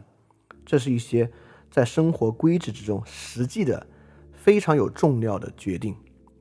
这些决定啊，靠多少玩笑。疯狂、狂笑、疯癫，都是不可能遮掩的。狂欢在这种时候不是解药。Richard 回家想说没说，中间开始狂笑，又说，说完之后妻子狂笑。Freddie 用最残酷的方式打断他妻子想用疯癫去遮掩过去的方法，就当着妻子的面给 Jenny 打电话，并且告诉 Jenny，告诉妻子啊，下一个最后通牒，我明早。拿走衣服，我就不回来了。所以说啊，我们生活中经常也用狂欢去解决很多问题啊，但狂欢真的不是解药，因为有很多实际决定要做的时候，我们是不可能用打哈哈把它遮过去的。好，然后 Richard 就走了呀，Richard 去找 Jenny，然后 Jenny 就因为他们他跟 Freddie 离开之后嘛，Jenny 就回到酒吧啊，又有两个客人一起啊卖笑买醉，然后最后他就找到 Jenny 家。找到 Jenny 家的时候呢，然后另外两个男人也在。另外两个男人就是两个比 Richard 和 Freddie 就是更粗俗的。然后他们就在家里还是那种狂欢、开玩笑、喝酒、大笑。然后在这个过程中啊，Jenny 就给其中一个男人说啊，叫 Jimmy，就给他说，因为刚才不是那个 Richard 给他打电话嘛，他就给他说，呃，我可能要出去。因为有一个人给我打电话，我得去找他。呃，因为这个事儿，当然两个人吵起来了。因为这个很明显啊，狂欢的氛围结束，吵起来啊，吵起来之后也是一样的。我们会发现，我们想用狂欢啊去遮掩我们这些生活规制，但每次这个狂欢打破的时候啊，要 ugly 多得多得多。这两个男人直接说 “Why we argue with two horse”，就直接讲这样的话。那经理当然很、很、很、很、很受不了啊，就就就就要就要走，回到自己房间。然后那个 Jimmy 也觉得这个话说的不合适啊，就里里面的一个男的。然后呢，他呢就回到房间啊，突然啊展露出了难得的真诚、示弱，就说啊，呃，不是主主动示弱，他是真的。他又说：“我的生活中的压力是什么？像我们这种做销售的人，全国跑，跟这个老婆和孩子关系也不好，他跟他的孩子有很多怨言，啊，就突然变得很弱小，弱点出来了，吐露心声。然后杰尼就心软了，然后杰尼也就决定不要着急走。但这个吉米啊，就这个真诚到一半，突然觉得我操，失态了，因为对他来讲啊，这种真诚其实是失态的。”然后他立马就回到狂欢状态，去洗手间，头发弄乱，出来之后继续大笑大唱。就你看，这个时候杰尼发现，哦，这个人他的真诚啊，真待不过半分钟，他就要走了。然后这个吉米就开始疯狂逼迫他，逼迫他一定要留下。所以这个这里面这个 Jimmy 这个角色很有意思啊，就是之后来找杰尼这个男的。你看他最开始的狂欢，从狂欢被打破，自己示弱。示弱就这种真诚，这个真诚之后呢，又开始发怒。好，这个真诚在这里就要讲一下了。你看啊，我们平时有一个生活规制，在这个生活规制之中呢，我们觉得有很多东西是是被压抑的，是不真诚的。所以我们一种解决方法呢是狂欢，另外一种解决方法是啥？另外一种解决方法呢，其实是真诚。这个真诚本身其实很不容易的啊，不然我们也不会在日常关系中，我们把这个坦率的价值抬得这么高。我们说人跟人之间一定要坦率，一定要有什么话说什么话。虽然我们这么提啊，但我们其实就知道它不可能。不可能的原因就是因为，如果我们真的有什么话说什么话，全部说出来的话，人跟人之间会爆发巨大的矛盾和争执。所以在这个情这个情况之下，我们为了寻求这个真诚啊，很多时候是要去购买专门的服务来做的。也就是说，你你可以想象，我们去找心理医生，或者我们在一个群体心理互助治疗会议，所以说，或者很多电影啊，描绘出啊，萍水相逢的陌生人才能够吐露真心话。似乎这种真心话的吐露是很有帮助的，不管是对心理医生，在群体心理互助治疗，还是偶尔遇到陌生人，彼此承担，吐露真心话，对吧？你看，这是我们难得真诚的时刻。我们在那个社会规制之中无法真诚，我们只有面对。陌生人才能够真诚，但真的吗？对吧？这个电影就呈现出啊，这个真诚不过三十秒，你立马就要换回另外一副面孔，这另外一副面孔是非常可怕的。所以说，为什么这部电影啊，Faces？你看这部电影的名字叫 Faces，其实就是面孔。因此啊，这部电影其实呈现了多种面孔。他为什么要选择一个这个 prostitution thing？就是他是。为什么要选择一个风月场所？这个风月场所对这个面孔是很有意思的，因为这样的场合才能呈现出人们的一些面孔。这样的场合啊，就像日常生活规制的一个泄压阀一样。当然，我一点没有为为此辩护啊，我没有觉得这挺好啊。虽然你要问我是赞成这个领域合法化的，但这个领域合法化是不得已而为之，是为了保护从业者。我可不觉得这是个正常行业，需要留下来挺好的。没有啊，没有啊。所以，anyway，我们说回到这个东西啊。也就是说，很多时候我们为了维持我们日常生活的这个规制，我们这个既定路线，这场戏，我们是需要一些其他的场合帮助我们卸掉这个压力的。要么呢是狂欢，要么呢是真诚。所以你看，对于这个日常规制啊，就这个 routine，我们对它的感受是什么呢？你看，第一，我们在这个日常规制之中啊，我们需要自制。我们需要保持高度自制，我们不能够实现与满足我们的欲望。第二，我们无法做自己，我们没有办法袒露我们真正的，不管是弱点、喜好，我们必须掩藏起来。我们没有办法做自己。但在电影中啊，似乎表现这样的风月场合，人呢是可以做自己的。第一，你可以狂欢，你可以把自己欲望的一面真实呈现出来。第二，对方不认识自己，你可以真诚示弱。在这种真诚示弱的时候，你是可以变得真诚，因此你是可以做自己的。好，这部电影，探探讨的这里，就是这是有不同面孔，你有日常规制中的那那一面，就像 f r e d d y 突然冷静下来说多少钱，这是日常生活的那一面，有狂欢的这一面，有示弱的这一面，这些不同的面孔是真的吗？我们接着往下讲啊，你看刚才是这个 Jenny 要去找 Richard，然后中间啊跟另外两个这个男性来消费者啊发生了一个冲突，然后 Richard 来了，Richard 就上门来找 Jenny 了。上门来之后啊，你看啊，这个东西当然啊又来了另外一个人，而且对 Jimmy 来讲啊，明显知道 Richard 就是 Jenny 要出去找的那个人，那争风吃醋就开始了。Richard 介入之后呢，双方就带有攻击性的开始争抢。这个争抢的方式很简单，吉米还是那套话，就那套要把社会最残酷的那一面呈现出来那个话。说什么呢？说啊，Women are all whores，啊，这种很不合适的话，而且点名说 Richard，你有老婆吧？对吧？你看你有老婆，我有老婆，我们出来找乐子，寻找一些短暂的关系。也就是说，他想把。一切遮掩在表面上这些东西全部打破，呈现出下面最恐怖、最残忍的这一面出来，想打破 Richard 和 Jenny 之间那样一种有点卿卿我的关系。然后呢，他就要大家一起开始狂欢，消解这里的一切情感因素。然后呢，他就最后他跟 Richard 爆发争执啊，要打架。其实这里我们可以看出啊。其实狂欢这个东西啊，是非常担心和害怕严肃的。不管是在这样的风月场合，还是我们的实际社会生活中，都是一样。一旦一个环境需要依靠狂欢来排解压力，那么如果一旦引入任何严肃的要素，比如说在网上啊，大家都以完全开玩笑、丧志、丧失任何希望的方法面对公共事件，如果还有人要严肃的讨论和回应这个公共事件，往往在我们的公共舆论之中，这个人本身会被嘲弄，会被网暴，这个都是经常发生的情况。所以说，狂欢啊，这种完全逆社会规制、反对社会规制、希望排除社会规制的东西，本身是不愿意面对真正的社会规制的。这时候，另外一个和 Jimmy 一起来的叫 Joe 的男人，再次把事情带回了狂欢。他在这个电影里面就是那种人，他。能把一切东西全部变成狂欢，就不管啊，在这个场合上有什么东西，他你们要严肃起来，你们要认真起来，你们要打架，不，我都能够把一切变成一场毫无意义的荒谬和狂欢。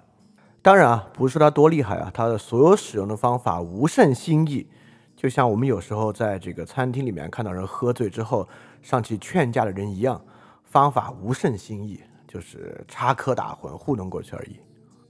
然后他啊，就让两个人打架停止了。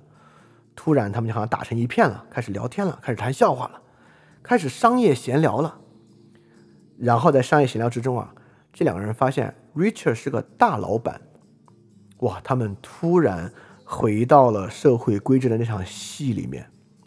他们发现啊，Richard 的商业能量不是他们可以比拟的。这场狂欢突然变成一场大戏。他们还在狂欢，但你会发现那两个人开始套词，开始跟他盘道，跟他套近乎。商业上的差异让狂欢突然走回了那个社会规制和 routine 之中，而且对方这个时候就一下子变得极其有情商。那个舅舅说：“啊，别聊了，别聊了，你难道看不出来这个 Richard 和 Jenny 想单独在一起吗？”然后那个吉米说：“哦，哦，对对对对对对。”对方立马自觉的就走了。所以你会发现在这种时候啊，狂欢真的没有那么大的能量。很多时候啊，一旦那个社会规制的力量呈现出来，是很强烈、很强烈的。然后之后呢，这个 Richard 和 Jenny 就开始独处。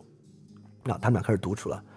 独处之后呢，最开始啊，他们俩还想，就是那个 Richard 还想瞎闹，就说不要严肃，就是我们俩不要严肃，我们是 friend。然后那个 Jenny 就问他什么叫 friendship。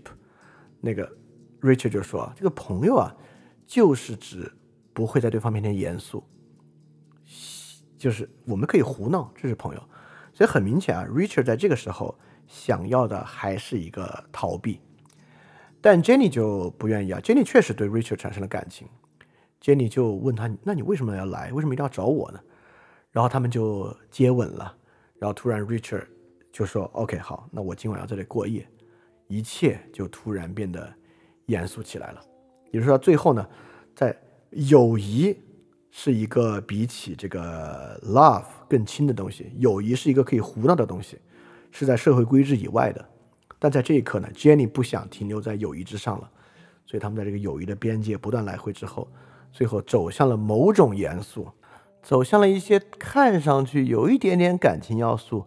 有一点点承担陪伴义务的东西，而不是仅仅是快感和狂欢。好，然后啊，你看前面这一部分都是围绕在 Jenny 和 Richard 身上的，就是 Jenny 是一个风月场所的女子嘛，这个 Richard 是一个有家庭的大老板，然后在各个狂欢和狂欢如何结束，我们已经看到了狂欢在争风吃醋中结束，我们在这里也看到了狂欢在一方。就 Jenny 在这里不可遏制的无法再嬉闹，Jenny 产生了感情，Jenny 需要在 Richard 身上找到严肃的东西，因此狂欢也在这里必须要结束。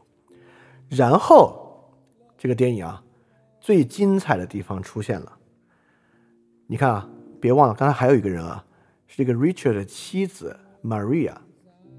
Richard 不是回到家要跟他闹离婚嘛？这个 Maria 当然就很郁闷。Maria 就和自己的三个闺蜜，四个人一起去酒吧，是去 pub 应该是，那 pub 里面全是小年轻啊，很明显，他们四个在里面有点格格不入。这时候就来了另外一个小年轻 Chet，这个 Chet，然后就跟他们的酒吧里打得火热，然后最后下一幕，他们就很快，酒吧里就是过渡戏，很快他们四个就把 Chet 带回家了，带回了 Maria 家，在家里继续狂欢。这四个女性之中啊，其中有一个放特别开。就要跟 Chet 跳舞，贴面舞，但是呢，他们就停下来了。其他几个女士都觉得很难从这个社会规制中出来，陷入这种狂欢，特别搞笑。他们突然开始那种非常社会规制中很 routine 的聊天，他们就开始问那个男孩：“你从哪儿来啊？哦，你现在洛杉矶，你喜欢洛杉矶吗？” 就开始变成这样，所以。他们就感觉变得很紧张，很难真正像这些男人一样投入这种狂欢。这个 Chat 反而告诉他们说：“不不不要搞这些。”他们就问 Chat 说：“这个 pub 里面有这么多年轻女孩，你为什么就盯着我们四个呢？为什么找我们呀？”这个 Chat 就说：“我就是这样的人，我看谁放不开，我就想让他去放开。”Chat 的观点就是：“我就是个年轻人，我就是要放纵。”也就是说。Chat 有点像，呃，影子的那个 Benny 啊，就是我拒绝这一切社会规制，这些社会规制啊都是浪费时间，就是要放纵，就是要放纵，然后气氛啊慢慢慢慢又要向放纵那边滑动。好，大家又要开始狂欢喝酒了，哎，突然有一句话，突然里面产生了一句话，很有意思啊，这里面有一个女有有个女士啊就说。哦，你看，这就是这些新一代年轻人啊！我丈夫总是觉得他们很有意思。提到了这个词 “husband”，气氛突然尴尬，就像那个社会规制啊重新回到他们中间一样。这四位女士都意识到自己都是有丈夫的人，气氛又变得不行了。然后呢，这个 Chat 真的很厉害啊！然后这个 Chat 发现大家都开始沉默不语，他就开始唱歌活跃气氛。就是他还真有很 freestyle 的天赋啊，就用他们的名字编顺口溜、唱歌、大闹、疯疯癫癫，活跃气氛。哎，气氛呢又开始活跃起来了。但是呢，这个 Chat 他其实最想泡 Maria，就 Richard 的老婆。但 Maria 其实在这里面是最没有迎合他的那个，就其他三个人啊都被他逗得哈哈大笑，跟他一起跳舞。然后这个 Maria 起身走了，就去拿酒了。哎。这个 Chet 刚才说啥？Chet 刚才说我就是年轻人，我就是要放纵。其实不是，这 Chet 突然一下子失去了继续跟其他人放纵的兴致，说 We make fool of ourselves，就是我们这在自欺欺人呢。哇！其他女的一听这个，这个狂欢局瞬间崩塌，瞬间，刚刚被炒热的气氛完全崩塌。这个女的就其中一个女士就指着切说：“我比你大这么多，你有什么资格评价我？你有什么资格评价我对音乐、对于什么是尊严的看法？”起身就要走。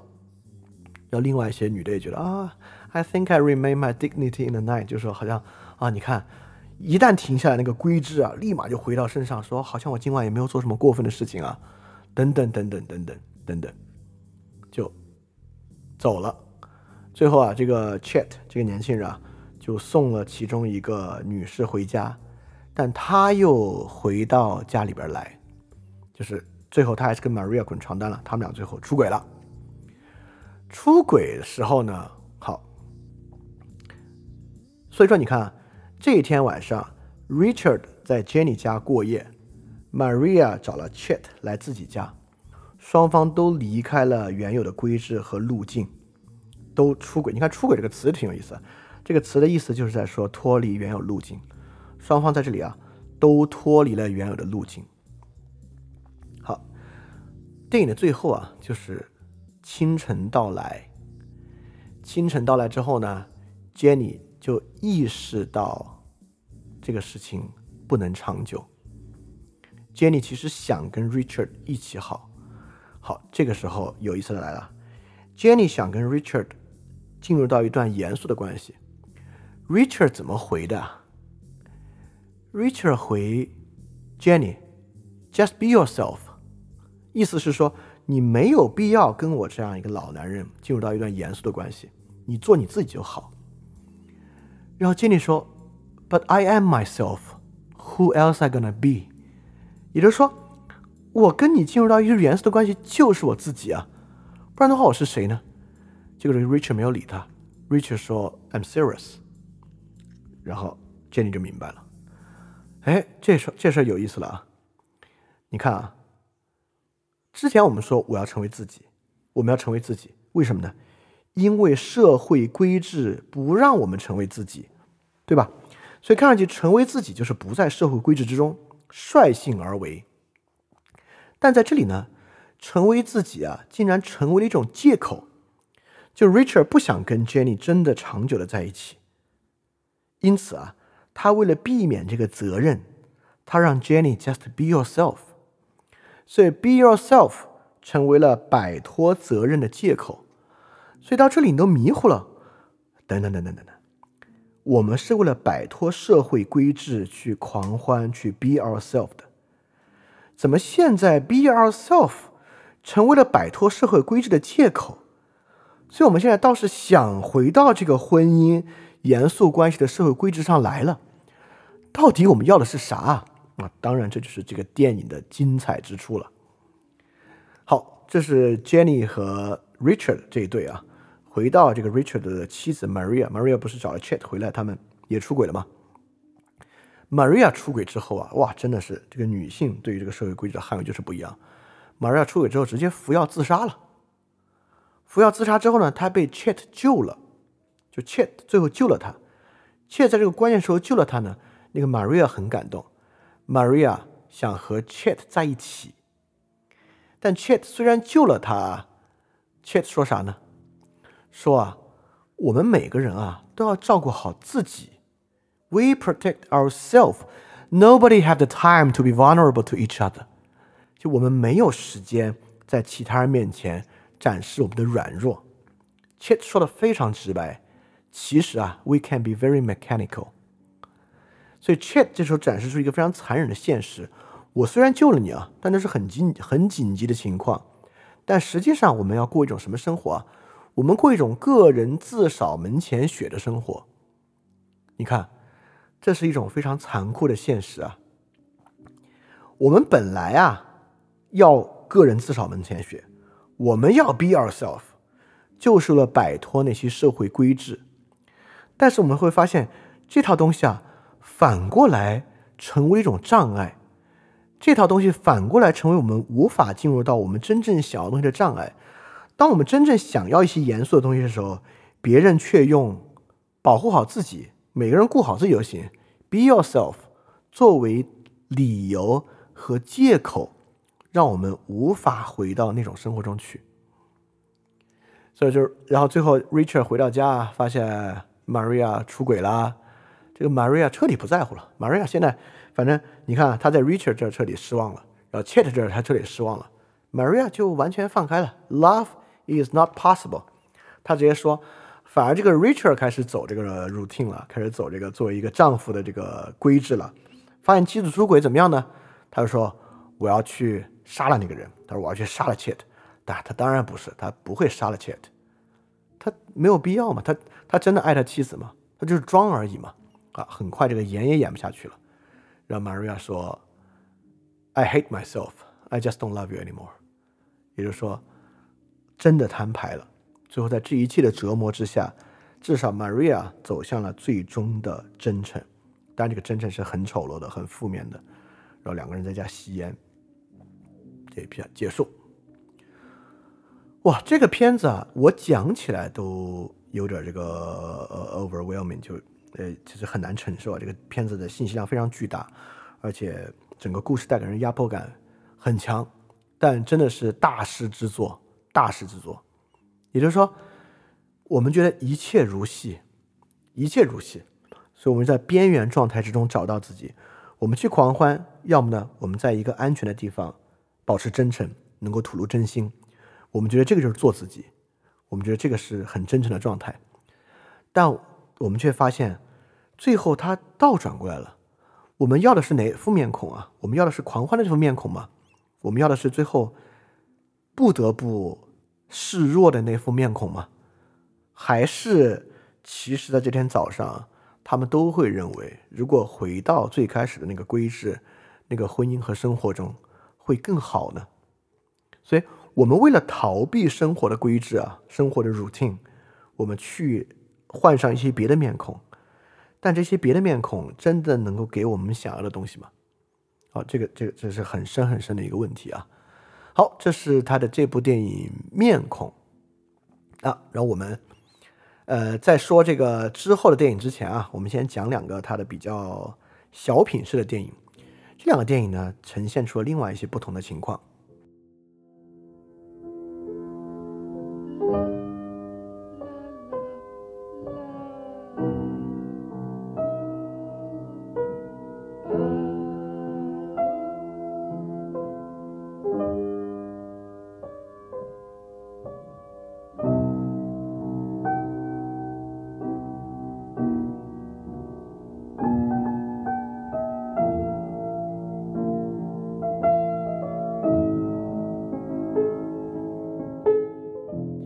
好，我们来讲几个电影，过渡一下啊，到最重要的要讲的首演之夜。然后之后呢，在这个一九七一年和一九七四年，这 k o s o v i t z 拍了两个怪人片。什么叫怪人片呢？也就是你看刚才电影，不管是影子里面的群像，还是面孔里面出现的人，他们都是正常人，他们都是严守着社会规范，在社会规范之外去寻找一些逃离或者与他摩擦的人。他们本身的性格与我们看电影的人一样，但在七一年和七四年啊，这个 k o s o v i t z 拍了两部电影，在两部电影里面非分别塑造了一男一女两个怪人。这怪人是啥呢？这怪人就是他们从电影一开始啊就和普通人不一样。好，一九七一年这部电影啊叫《Mini and Moskovitz》，就是明尼与莫斯科维兹，这是两个人的名字。这里面呢，真正的怪人是那个 Moskovitz。然后都要衬托嘛，正常人呢是一个 Mini，Mini 呢依然是由他妻子饰演的。这个 Mini 呢是一个中年的女性，她越来越有投身爱情的欲望，她一直在跟一个有妇之夫在一起，但她觉得不行，但她也知道这个男人其实是不可信的，男人啊得到了就不会想要继续，而且他里面还反省啊，说这个电影啊不好，电影是个阴谋。你看啊，在电影里面呢。理想的东西、好人、浪漫的爱情，全部都是可能的，但是呢，没有现实生活中呢，没有这样的东西。所以这是一个比较典型的，也跟我们的更接近的一个形象。然后这个 Moskovitz 啊，非常其貌不扬，留着奇怪的这个夸张的胡子和这个头发，也是没有任何社会规范的束缚。他在找茬儿。他怎么找他？我我我都不能说他是搭讪了，他就是纯找茬儿。他在街上遇到一个女的，就说他就说对方认识自己，说是我呀。哎，你不记得我了吗？其实对方根本不认识他，纯找茬儿。找茬完之后还被打，可能被他被这个被被这个女士的伴侣啊，在酒吧暴打。所以可以说啊，我说啥呢？他是一个低配版的 Benny，就是他像一九五八年里面那个浪荡子的形象啊，但他不像 Benny 那么帅，那么有魅力。他是一个讨人嫌的低配版的 Benny，他生活完全非社会化，他的工作很糟糕，他的工作呢就是在公在停车场给人停车，啊，还不是个什么好的地方啊，就是一个普通酒吧的停车场帮人泊车的这么一个工作。然后啊，这个因因此我们发现这个 Mini 啊，这个 Mini 这个女士啊，她有一切现代人有的那种问题，她很压抑，很孤独，对一切都感到厌倦。但是不管在工作上还是在婚姻中啊，在爱情中都循规蹈矩。这个 Moscow 啊，非常粗鲁，但是有一股那个生猛劲儿，但这个我们是平常人没有的，像是与生俱来的。然后他们俩呢就有机会谈恋爱，这个机会很奇怪。这个 Mini 的朋友啊，给给他介绍一个相亲，相亲这个男的啊，自命不凡，觉得自己又有钱又有文化，诗词歌赋样样都懂。但这个男的也是个怪人，就在公共场合啊大声喧哗，直接开吵，一言不合就完全没有任何自制的那种，在这个餐厅里面就跟这个 mini 吵起来了。这个 mini 这次约会非常不顺利，很不顺心。最后这个 MOSCOWIT 啊算是给他解了围，在这个男的非要纠缠他的时候啊，这个 MOSCOWIT 带他离开解了围。但你看解围啊，就像是白马骑士一样啊，出来帮你解围，但不是，这个 MOSCOWIT 啊是真正的恐怖情人。解了围之后，他就觉得他有资格跟 Mini 在一起。解围之后，他比那个人更糟糕，他直接尾随跟踪，强迫拖着这个 Mini 上自己的车，说自己喜欢 Mini，粗暴表白，直接表白，而且认为你看我救了你，你要跟我在一起。让他们俩就是这样结缘的，结缘的方式非常奇怪，而且从我们的社会规制来讲啊，这个结缘的方式完全是错误的，这个结缘的方式完全是不合适的。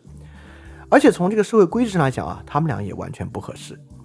这个 Mini 呢是一个博物馆的策展人，生活不错，收入很好，很优渥。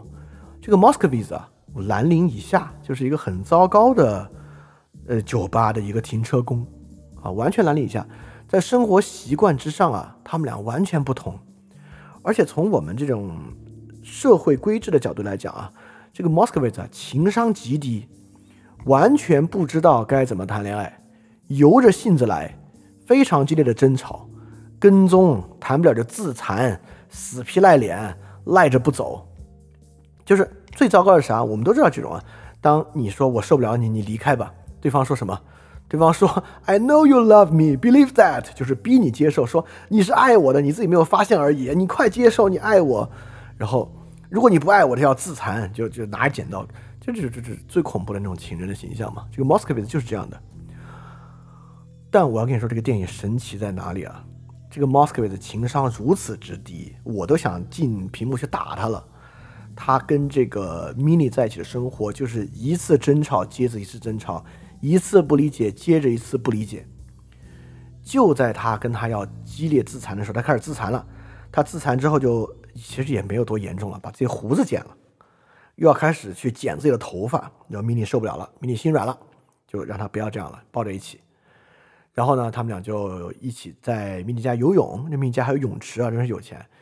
游完泳之后呢，这个 Moscow 还要逼对方唱歌，就说啊，你看我给了你这么多，你要给我些什么？你现在要唱歌。这个米妮说，米妮也不想，就是发疯嘛。但在他逼迫之下，没有办法啊，唱歌。所以 Moscow 一直在逼着米妮往他这个疯癫的角度走。这个米妮也疯癫了。这个 Moscow 就说，哦，我真爱你啊，我要跟你结婚。一提结婚，这个米妮就说：“不，不要瞎提结婚啊！如果你不是真的要跟我结婚的话，哎，这个毛斯克说：我真要跟你结婚啊！两个人啊，我靠，闪婚，突然决定要结婚，突然结婚就突然，哎，双方家长总要见面嘛，就打电话给双方的母亲，因为双方都是只有母亲，然后双方母亲就在一起见面谈论这个婚事。哎，在由于母亲的介入啊，这个社会规制又出现了，而且是 Moscovitz 的母亲啊，这个 Moscovitz 的母亲非常清醒，说我们两家根本不合适，你女儿什么条件，我儿子什么条件，他们俩根本就不是一路人，我儿子没有任何一点儿能够配得上你这个女儿，他们俩怎么可能在一起呢？在席间搞得非常尴尬，就是对方母亲还在问 Moscovitz 说啊，你有什么计划吗？这个 Moscovitz 就说啊啊，我可以去一个更好的地方当一个停车工。他自己的母亲就说，你这有屁的计划，你就是没有计划嘛，你有什么计划？所以由于母亲的介入啊，似乎他们这个疯癫的感情啊，又要回归到这个规制。但这个导演突然一切，下一秒结婚了，两个人，下一秒是婚礼。好，婚礼呢有婚礼的规制，婚礼的规制呢就是这个这套宣誓规制，什么无论如何你要爱他，无论贫穷什么什么，你接受吗？在双方宣誓的时候啊，这个 mini 说不出来，这个 mini 说不出来那句宣誓的话，就是拒绝说 I will，真的就是一直说不出口。在这个时候，你觉得哦，终于啊，他们要分开了，导演镜头一切。突然，双方子孙满堂，就是后面这个剧情进展啊，真的很难，就特别快，都是而且就是在最坑节儿的地方突然往前一大步。所以啊，在这部电影的最后，他们这个感情还真是 work out 了，就真的还起作用了。好，这是第一部怪人电影啊，这里面的核心怪人是一个 Moscovitz，这个 Moscovitz 就用他自己的这个怪气，然后导致他们最后竟然修成正果。这里面有一个很关键的地方，虽然这个电影我不相信啊，我我我认为这个 c o s v i c e 也不相信，但是也确实有很重要的一点。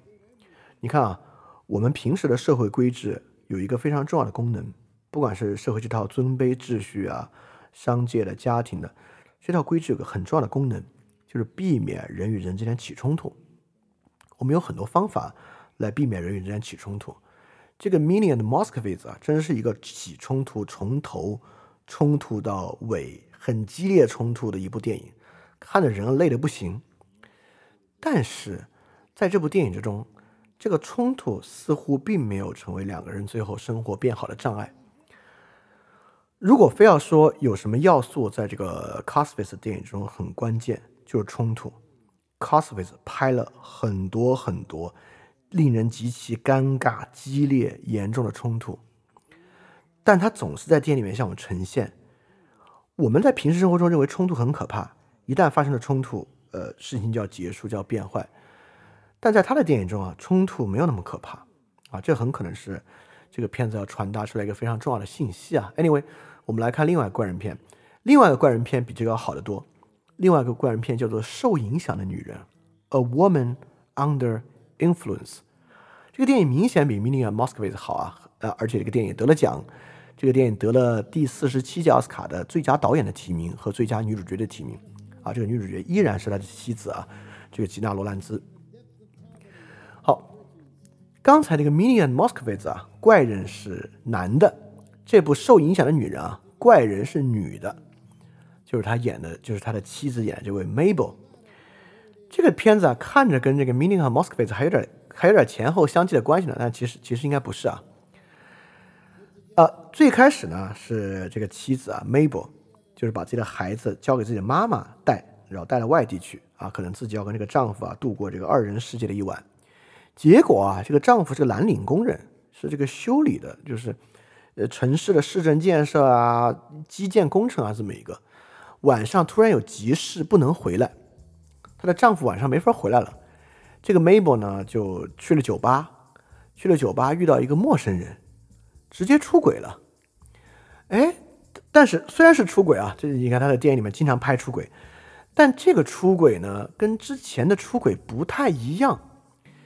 这个出轨啊，一半像是 Mabel 出轨，一半像是这个 Mabel 对于人际关系的距离啊，完全没有把握。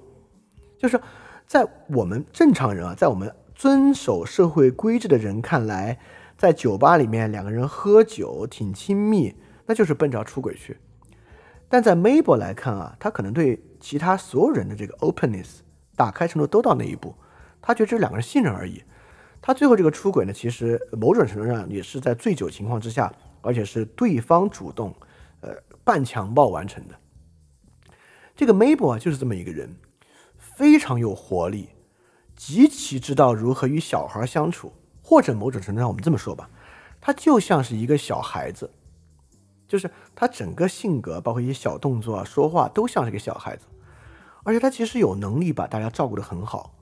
她的丈夫呢，第二天早上就回来了。回来之后呢，还带了所有的工友来家里边，一大帮男人来家里边。这个 Mabel 啊，把大家照顾得很好，给大家做饭、做意面给大家吃，因为大家是是忙了一夜嘛，非常热情，然后活跃这个餐桌上的气氛，问大家的名字，问大家的家庭，然后让大家唱歌，哇，气氛极其热烈。但是呢，就是因为这样的气氛之中，其实啊。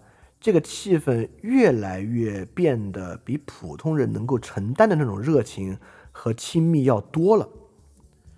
她的丈夫就觉得很尴尬，就发火了。就是这个，就这个 Mabel 还在一直炒热气氛啊，大家其乐融融的时候，这个 Nikki 发了大火，就骂他，说赶紧坐下来，滚开。然后这大家发现哦，太尴尬了，就不欢而散，就都走了。这个 Mabel 啊，就是其实她一直在被她的丈夫影响。这 Mabel 就说：“我我我哪做错了吗？”她说：“I can be anyone you tell me to do。”那你告诉我我该怎么做，我就按你的方式去做。所以叫做 A woman under influence，就是在她这个丈夫的影响之下。而这个 Nick 就是慢慢在失去对他妻子的这个耐心。这个 Mabel 啊，确实啊，人际关系用我们今天时髦的心理学话语来说啊，没有边界感。比如他在街上，就是他是这样的，很有意思。他去接他的孩子放学，他在街上就问别人时间，就说：“哎，我在接我孩子放学，几点了？”你看，这个很正常，对吧？在街上问别人时间很正常。然后其他人啊，就呈现这种大城市的冷漠，其他人觉得他像疯子一样，不愿意回应他。不回应他呢，他就很生气，就说：“你长不长嘴？你是聋子吗？你是哑巴吗？问你几点，快告诉我几点。”就很小孩子气。啊，所以从从这些角度呢，他怪怪的，有点疯疯癫癫。但这个疯疯癫癫呢，其实跟那个 Moskowitz 很像啊，完全不通人情世故的疯疯癫癫。然后呢，他就接了自己的孩子，也接了邻居的孩子一起在家。他跟小孩子关系非常好，就所有小孩子跟他在一起玩啊，大家一起唱歌跳舞，非常好。但是啊，把邻居小孩的父亲吓坏了。这邻居小孩的父亲完全。想象不出一个成年人是这样的一个状态，甚至觉得待在这里非常危险。这个邻居的父亲啊，就要呵斥自己的孩子，立马要把自己的孩子带回家。然后 Nick 这时候回来了，就发现这个冲突啊，Nick 就非常生气，生气到什么地步呢？生气到 Nick 觉得太丢人了。你上次我带我工友回家丢人一次，这次邻居来我家，你又让我丢人一次。Nick 因为这个原因。确信 Mabel 是得了精神病。好，这里非常复刻了，这里非常复刻了。你看，在第一个 Me 和 Moskowitz 里面，那个 Moskowitz 啊，比这个 Mabel 啊精神病一百倍，但没有涉及这个问题。但在这里呢，Mabel 被她的母亲和她的丈夫和其他人直接判定为了精神病。这里面边界非常暧昧。你看，Mabel 有三次不合时宜的行为。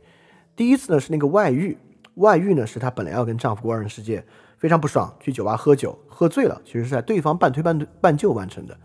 第二次呢是和 Nick 的工友，啊，稍微有一点点在我们日常看来啊没有分寸的相处，比日常的分寸要多了一点，但也还好。第三次是和邻居的相处，和邻居的孩子，跟小孩的关系非常好，特别懂得调动气氛，但是这个分寸啊就不太适合成年人之间。他邻居就吓坏了，所以说他带谁都像小孩儿，因此他是个怪人，他在社会规制之外，但被判定为精神病，在这个电影之中啊是很明显，你只要看这个电影，这个信息给的非常准确，他是被逼成精神病的，然后六个月他去精神病院待了六个月之后回来，这六个月之中啊，她这个丈夫 Nick 明显是个更糟糕的父亲，所以不太知道怎么该跟小孩相处的。Mabel 回来之后啊，哇！回来之后这个部分窒息，窒息。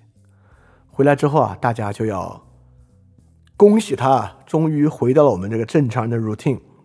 回到我们正常人这个规制之中。哇，这个正常的 routine 啊，才真的疯。首先啊，叫了一大堆人来家里边，就要给他一个惊喜，一个返回的 party。但他妈确实受不了了，他妈突然说：“不行，把所有人赶走了。”说实话，把所有人赶走这一步啊，比 Mabel 做的所有事情都要疯。但因为他是个伤害他的举动，在我们看来就没有那么疯。也就是说，我们平时啊，如果遇到一个人由着性子非常刻薄、恶劣的对待他人，在我们的这个 routine 里面看来是可以接受的。但如果一个人对别人过于热情，跟别人的关系过近，反而在我们看来是比较疯。这本身呢，很有可能也是我们这种现代生活中的这个 routine 本身暴露的一个很大的问题。在这个影片里面，其实极其讽刺。啊，赶走之后，这个 Mabel 回来了。回来之后，这个人简直失魂落魄，完全失去了过去的那种光彩。过去他是一个非常活泼、非常活跃、非常可爱的一个人，完全失去了这个光彩。但周围的人发现他刚回来嘛，从精神病院去安慰他。她丈夫 Nick 受不了了，Nick 要求他变得高兴，要求他像过去一样发疯，甚至再一次说出那样话，要求他 be yourself，be yourself，就要求他做出过去那样的怪声音。所以你看，这个时候 under influence，甚至在社会规制之中，我们要逼着你做出疯癫的行为。然后这个 Mabel 就完全动作变形了，就会啊讲笑话，讲一些很不好笑的。冷笑话，她的丈夫又强烈的要求她不要讲这些笑话，你要像正常人一样聊交通、聊天气，等等等等，哇，非常可怕。然后最后他们俩把邻居都轰走，邻居啊，不不是邻居，就是家里人轰走，在家里大吵一架。Mabel 这个时候是真的疯了，就是在这次逼迫之下真的疯了，但最后呢被自己的孩子保护和治愈啊，治愈之后但也自残了，反正闹得很厉害。到最后，Mabel 终于平静下来之后，问丈夫是否还还爱她。Nick 已经拒绝回答这个问题了，拒绝回答这个问题。虽然拒绝回答这个问题啊，但他们的生活 routine 又回来了。他们重新开始铺床，电影在铺床中结束，折腾了一通，回到这个生活的 routine，但是已经没有爱了。所以这是 Mabel 做一个怪人的遭遇。在 m i n i g a n 的 Moskowitz 之中啊，这个怪人最后是得到了善终啊，子孙满堂。但在这个第二个这个受影响的女人 A Woman Under Influence 里面，Mabel 却是得到了一个非常糟糕的遭遇，她的怪人经历是没有得到足够的尊重和认可的。所以你看这里面描绘的两个怪人，就是 Moskowitz 和 Mabel，他们第一都很真诚，他们有什么说什么，但这种真诚很多时候很伤人。第二。他们很缺乏社交的技能，他们边界感很糟，呃，他们对其对其他人有很炙热的情感和需要，很多时候会出问题。他们跟就是 Moskowitz 和 Mini，包括 Mabel 和 Nick，都会产生极其激烈的争执，剧烈的争执。但这些争执带来的影响总是比我们在观影的时候预想的要小，好像没有真正影响他们那个生活 routine。所以可见这两个怪人电影啊。这个 c o s w i t z 是描述出了一个情商比真诚要不重要，真诚最重要，真诚的真挚好过于高情商的冷淡这么一点啊。但这个东西为什么这两部电影我不愿意多讲啊？就是不可能嘛。这两部电影都是天生怪人，Moskowitz 和 Mabel，我们是不可能成为这样怪人的，所以我们是无法模仿这样的一个路径。所以这两部电影在他作品序列里面，我觉得呃呃都蛮好看的啊。但是是小于面孔和手眼之夜的。好，接下来呢，他接了两个商业的活儿。一九七六年拍了这个《谋杀地下老板》，呃，也有叫这个《谋杀中国老板》的，就是《Killing Chinese Bookie Man》这么一个电影。啊，这个电影他自己也说啊，他说这是我拍的唯一一部出于不纯动机的电影，我把它视为一座智力游戏，我并不沉浸于它。这是一部和我以和我以及我的生活感受无关的电影啊，这是受别人受别人所托拍的。然后，一九八零年呢，他拍了《女煞葛洛丽》，呃，也是他的老婆演的女主角。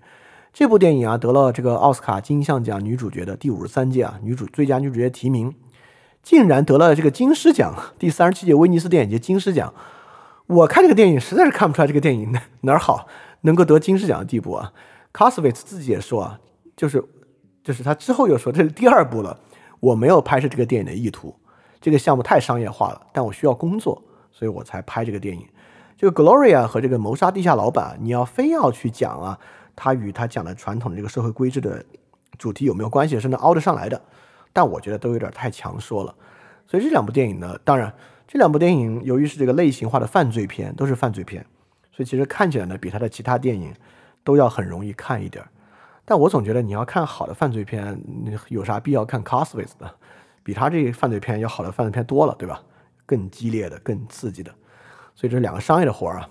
好，我们就来聊聊一九七七年首演之夜，Opening Night。Let's take it a show. What's the name? Let's walk in the rain down a street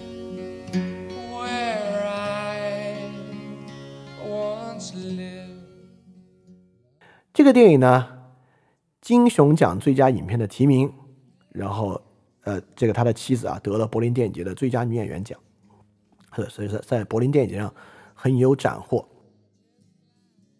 这个首演之夜是什么意思啊？就是一个话剧的公映之夜。这个是一个戏中戏，所有这个电影啊是关于一个话剧本身要去呈现出来的一个故事。这个话剧首演呢，当然就是在百老汇。之前排练的时候会有一些临时的，就是测试性的演出，在 New Haven 另外一个地方。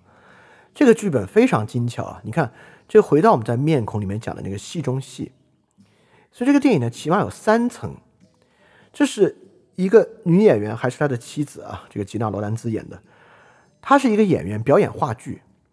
表演话剧呢，你就要接受这个剧本。但比如这个剧本你要不喜欢啊，你就拒绝接受它。这个呢，就有点像我们在生活中拒绝接受剧本的一个感觉，这是第一层，非常棒。第二层呢，这个剧本本身是关于年龄的，尤其是关于女性的衰老的。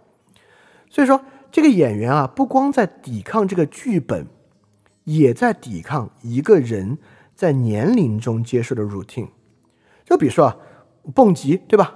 蹦极，我们说年轻人玩的，比如说一个五十五岁，我们说，哎，你这个岁数不应该蹦极了吧？你看，这就是我们对于年龄的一个 routine，一个社会规制。所以这部电影呢，也在探讨这个话题。第三啊，好，第三层是最有意思的。我给大家讲讲这个电影的一个基本的梗概啊，就这个女主人公 Myrtle，她要演这个话剧，但她不愿意融入这个角色，她也无法融入这个角色，因为啊，他并不接受剧中的人物要受困于自己年龄的事实。所以他一直用一个什么方式冲破这个剧本呢？就是即兴表演。他跌跌撞撞这个过程中啊，一直尝试用各种方式，有意的或无意的即兴表演。在最后的首演之夜，就百老汇这个首演之夜啊，他直接喝到酩酊大醉，在酩酊大醉之中啊，完全即兴演出，博得满堂彩的一个故事。OK 好。这只是一个梗概啊，第三层是最有意思的。我再说到对这个电影的评价啊，很多人说这部电影啊体现了 k o s o v i t z 对于即兴的热爱，也呈现了这种生活其实就是不要循规蹈矩，就是要靠即兴，即兴的才是最精彩的这一点。但如何理解电影最终这次百老汇的即兴演出？以及 Myrtle 对剧本本身的抵抗是非常重要的一点。好，我们就来看啊，这个电影关键呈现的就是里面的一出戏，这一出戏的原始版本和一出戏最后不断即兴化的这个版本的这一点。我们就来看啊，这个电影最后在百老汇公演这一夜，他喝到酩酊大醉，在即兴的这一幕，他说的台词是什么？他说的是这么一个道理，他就说啊，我今天终于意识到了，这是他即兴讲的。我今天终于意识到了，其实啊，生活是如此的简单。我终于意识到了，我们这个意识啊是如此的运作。这东西真的非常简单，你一定要学会去接受它。这就像啊，我们碰到闹钟呢，我们就起床。所以如果你心碎了呢，你就找一个人在一起啊。所以你要想获得快乐，你就跳舞。如果我们想彼此抚摸，我们就彼此抚摸。所以一切的解决方案都是如此的简单。你要想快乐，你就去获得快乐。这就是他在醉酒之后的领悟。所以说，这个跟他搭戏的这个人啊，搭戏人是 Cosmas 自己演的，他就说啊，我们一切都是如此简单，但我们就拒绝这种简单的生活。然后这男人就说：“不可能，你说这些都不可能解决，不可能真正的解决问题的。比如说，他在里面就说，我们都在变老啊。这个 Myrtle 不回答我们如何理解老的这个问题。这 Myrtle 就说：“I want to be your friend。”就是我要做你的朋友，然后他们在舞台之上像小孩子一样打闹。OK，所以我们面对衰老的问题，这个是答案吗？这本身是答案吗？就是我们想干什么就干嘛，就去获得快乐，happiness 是一切的答案。所有东西只要我们能够简单的承认并获得快乐，就可以解决吗？当然不是，因为啊，这个女演员在戏外，我我刚才都说了 c a s v i t z 其实信息给的很精准。这个女演员在戏外、戏里、戏外，都在不断的向周围的人索爱、索取爱恋，证明自己依然有吸引力的这个过程，和她讲的这个洒脱的追求幸福完全不一样。而且电影的最后结局特别有意思，因为啊，这个女演员在索爱的过过程中啊，还跟这部戏的导演搞得不清不楚的。这个导演的妻子啊，是一直知道他跟那个女演员不清不楚，也心里有妒忌的，而且他的妻子一直在旁边冷眼旁观他在排演过程中各种作妖、状况百出，看他的笑话。但电影最后的结束，就是这个即兴表演结束之后，导演的妻子就来了，因为所有人都在庆祝他们啊，太成功了，太成功了。这个妻子也给他说：“Lady, it's a privilege. You are wonderful. I'm so admiration for you.” 就是一套社会化的吹捧，所以很明显，导演妻子是完全知道他在舞台上说的这些都是假的，跟他的生活中作妖的方式完全不一样。他上来的所有这些话也不过就是那种场面话，就是 routine，是社会规制。所以说，这部戏最后对于这个即兴演出，其他人的认可，其实回到一个关键问题。这个认可本身是一个社会规制，我们对于即兴的吹捧和认可本身是一个新的 routine。这一点，也就是说啊，那些我们发明来作为社会规制对应物的东西，成为了新的陈词滥调、新的社会规制。所以这个手眼之夜，这个戏中戏真的特别精巧，很有意思啊！啊，我们回到最初啊，最初呢就是这部戏。他们这个话剧在排演，这个女主演状态很差，超差，每幕戏都得喝着酒演，就喝着酒才能够排练，喝着酒才能够演出。有一天晚上啊，演出结束之后，然后出去呢，这些剧迷啊就围着他们啊签字啊签字，然后就有个女孩特别狂热啊，就拍着他的车的玻璃窗，要去表达对他的喜爱，跟他道别。但是，一这大雨滂沱啊。就在这个推拉之中啊，这个女孩出车祸死了。哎，他看上去是最关心这个女孩的一个人，他就指责大家：你们怎么能在这场待得下去？有个女孩死了，你们竟然还得想着去哪吃饭？你为你们为什么对这个女孩漠不关心啊？他在戏里演对手戏，就是他前夫，就是卡斯维斯自己演的前夫。一句，因为前夫非常了解他，一句话道破。说啊，因为他就是找他前夫来给他前夫说啊，你为什么老想着吃饭？有一个女孩死去了，你根本就你们这些为什么都不关心这个女孩的事情？他前夫直接说啊，你对我来讲已经不是一个女人了，你就是个 professional，你就是个纯粹的专业人士。You don't care about anything, do you?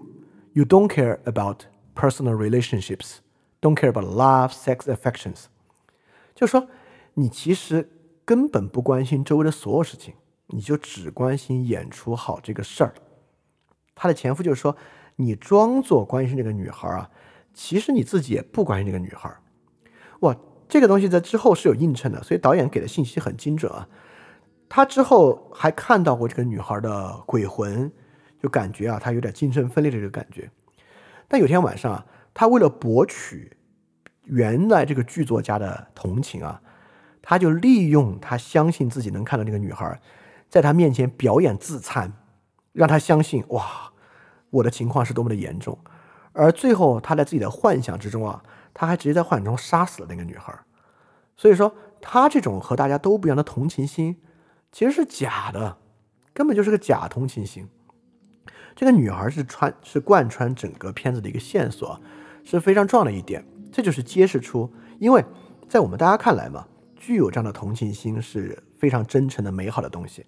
但电影向我们呈现，就是这种同情心才是一种虚假的社会规制，可能比较有点像这个政治正确这样的东西。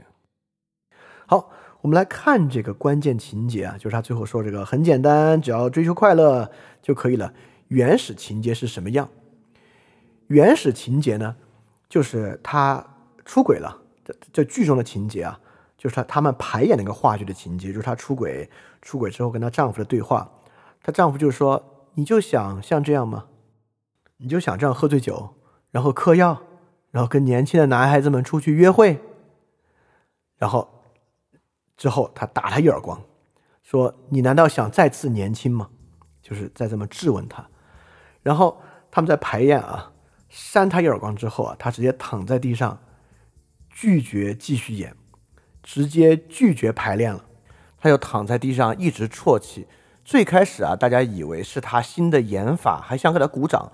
后来发现啊，他根本就是拒绝再演了，拒绝排练下去了。最后所有人上来啊，大哄小哄，把他哄好，继续演下去，继续再来一次。然后他们再次排练啊，他再次被打。被打之后啊，他开始哈哈大笑，哈哈哈哈，就是完全疯癫了。然后，因为这种话剧都是有原来的剧作家嘛，原来的剧作家看到这个有点生气，就是我这个戏写成这样，你这笑啥呢？就说他就问他，他就说你觉得这个很好笑吗？这是该笑的时候吗？然后他就开始站起来解释啊，说啊，我就觉得我 get 不到这个剧中人的剧中的想法，这个剧中人觉得他在衰老。但我自己没有这个共识，然后这个作者就给他解释啊，就说剧中的想法很正常啊。She wants to fall in love again, but her time is past. It's too late. 就说这个剧中人还想再次被爱，但是他已经属于他的时间过去了，他太老了。然后这个作者就问这个女演员，How old are you？就是你现在多大了？她拒绝回答。所以这个剧作家认为你根本就应该能 get 到他的想法，你就是这个想法之中的。实际上啊，这就是他想法之中的。实际上，他完完全全就是剧中这个人的做法。实际上就这个想法，他在生活中一直在向周围的人索爱，在周围的人索取关怀。他在这场戏中拼命的让周围的人爱自己。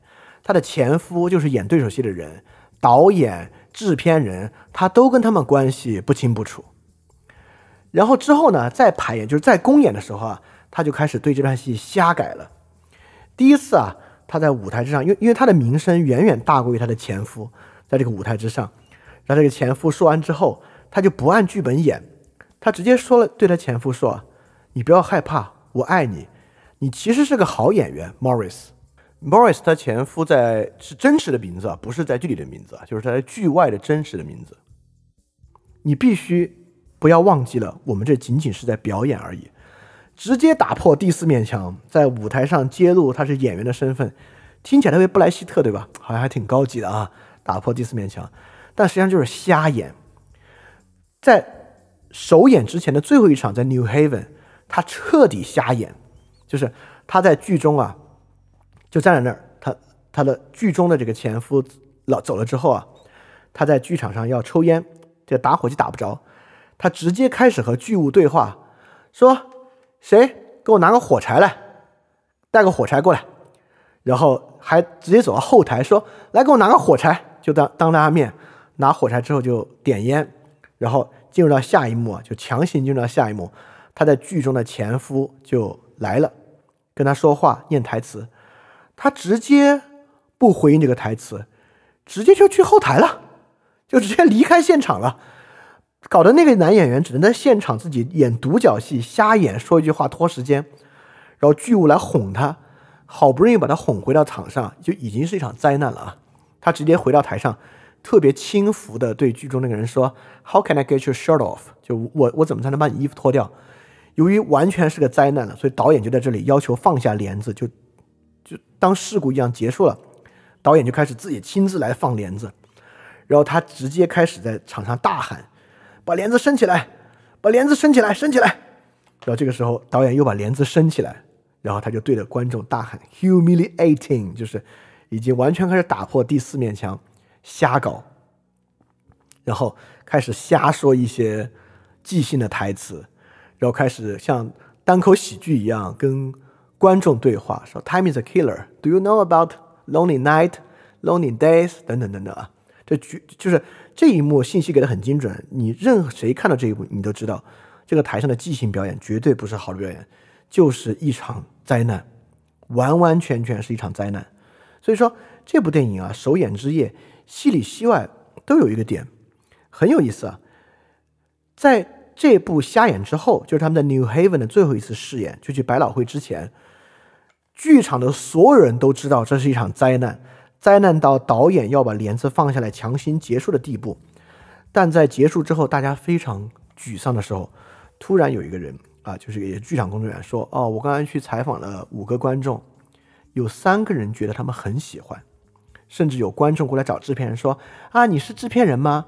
哇，我觉得这个太太棒了。’”你们这个形式太新颖了，也就是说，观众看到这个不遵守规制、不遵守 routine 的东西，观众甚至觉得他好。就像最后首演之夜，他也开始瞎演，在台上完全是瞎搞这一段，之后呢，博得满堂彩。这说明啥？这说明很多对于规制的逃避本身成为了新的规制。你看，今天我们看电影也觉得，我们觉得即兴好，打破第四面墙好，照本宣科不好，把戏框在戏里面不好。这成不成为一种新的俗套？就是即兴是可以非常糟糕的，打破第四面墙这种东西是可以非常高的糟糕的，突破规制本身并不能保证这个东西一定好。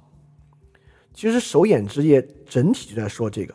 在首演之夜之之中啊，这个女主人公看上去，你看，呃，不愿意向自己的年龄低头，关心一个年轻的女性，勇于在舞台之上以即兴的方式表演，看上去这部戏，包括我们看很多网上的评论啊，都在歌颂这几点。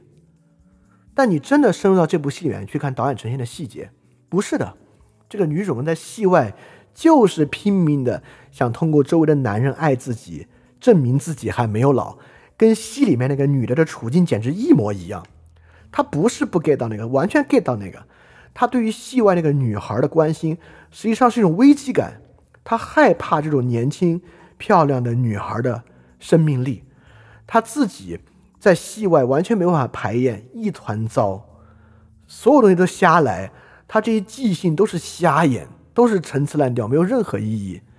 但不管在戏内。还是在这部电影上映之后，你看这里有戏中戏，不光有戏中戏，还有戏外戏。在这个戏外戏之中，我们都说哇，这部电影真精彩，即兴真好。你看即兴这个东西就是有鲜活的生命力，这其实才是导演想在里面呈现的。导演对这种社会规制的反思是很深的，在这部电影中就呈现出我们今天很喜欢一些对于社会规制反思的那个形式。但我们要明白，那个形式很多时候就是一种新的社会规制，一种新的 routine，一种新的陈词滥调而已。也就是说，这个社会规制真的是很难逃避的。很多时候，逃避它的方式，甚至比它本身更加的虚假。某种程度上，人就是要接受年龄，人就是要接受人是会老的，你的时候是会过去的，这东西没有什么可逃避的。那个逃避的方法，实际比其本身要更加的虚假。好，所以首演之夜真的非常精彩啊！这部电影我额外的不愿意说特别多，我我觉得大家可以自己去看，这应该是他的所有电影里面最精彩的一部了。好，然后我们来说最后一部啊。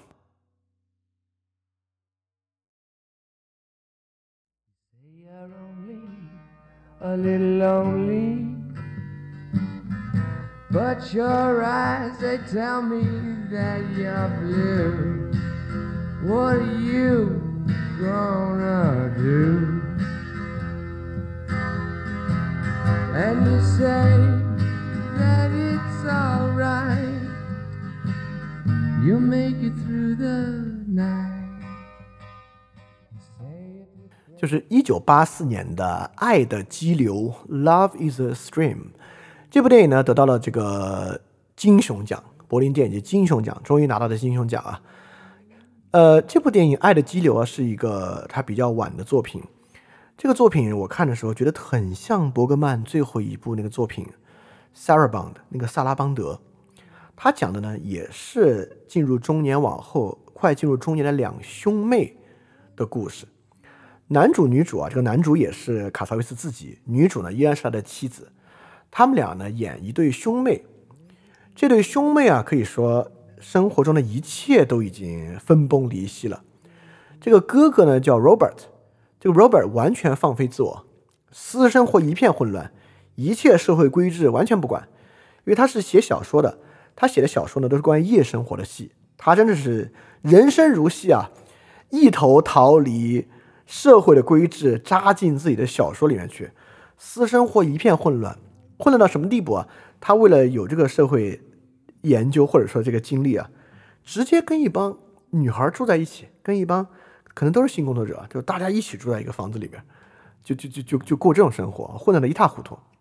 当然，这个电他的电影，呃 c a s s s 的电影啊都很清白，大家是可以脱离任何尴尬去观看的。他的妹妹这个 Sarah。和丈夫离婚，离婚的时候啊，你看她，你以为她好厉害的，对吧？女儿跟着她在一起，她自己也觉得丈夫不行，丈夫完全没有资格未来见到女儿，因为他们原来的离婚协议，丈夫是可以每周末见到女儿的，但她自己在这个法庭之上啊，就是离婚调解法庭之上，就主张自己的丈夫是个烂人，根本没有资格见女儿。啊，一一派那个特别胜券在握的样子。结果，结果女儿选择和父亲一起生活，女儿根本接受不了他。就是想和父亲一起生活，然后这个 Sara 在自己想象之中啊，像就他他这个电影拍了三场他的想象，第一场想象呢，她就是为了向自己的丈夫复仇，开车去撵自己的丈夫，结果还把自己女儿撞死了。第二场呢，在一个泳池边上，就是为了挽回自己的前夫和女儿，证明自己有能力逗他们开心，就说我给你们打赌，我一定能在很短的时间里让你们俩笑。他们俩说我们不可能笑的。他说：“我赌，我赌上爱，我赌上爱这个东西一定能让你笑。”但最后呢，其实他用尽各种拙劣手段，对方都笑不出来。然后第三次想象呢，他就想在这个歌剧现场啊，大家唱着歌剧，他们家人和解了。所以其实他们俩生活完全的一团糟糕，不管是个兄还是个妹。这个男主啊，中间还描绘了这个 Robert 与他儿子的决裂。他之前是有一个算是私生子，都完全没有跟他儿子一起生活过，因为他一直过得特别放浪形骸的生活。但儿子呢很喜欢这个父亲，但儿子来到他家啊，发现家里有一屋子女人，儿子吓坏了，直接要跑，然后他自己开车把儿子追回来，然后呢，这些女孩很快就走了，他要带自己的儿子去维加去 Vegas，哪有带儿子去 Vegas 的？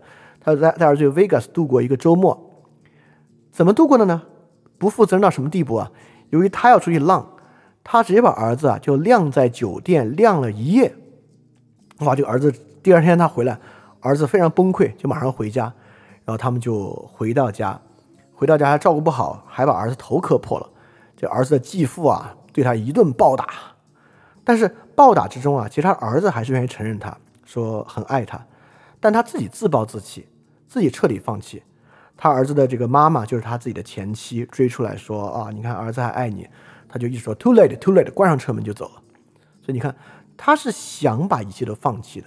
他是想把一些社会规制全部拿掉的，所以男主就可以做到这个地步。男主还有个事情做了非常糟糕的地步，他中间啊，他这个私生活混乱嘛，谈了个女朋友，是个歌手，特别好。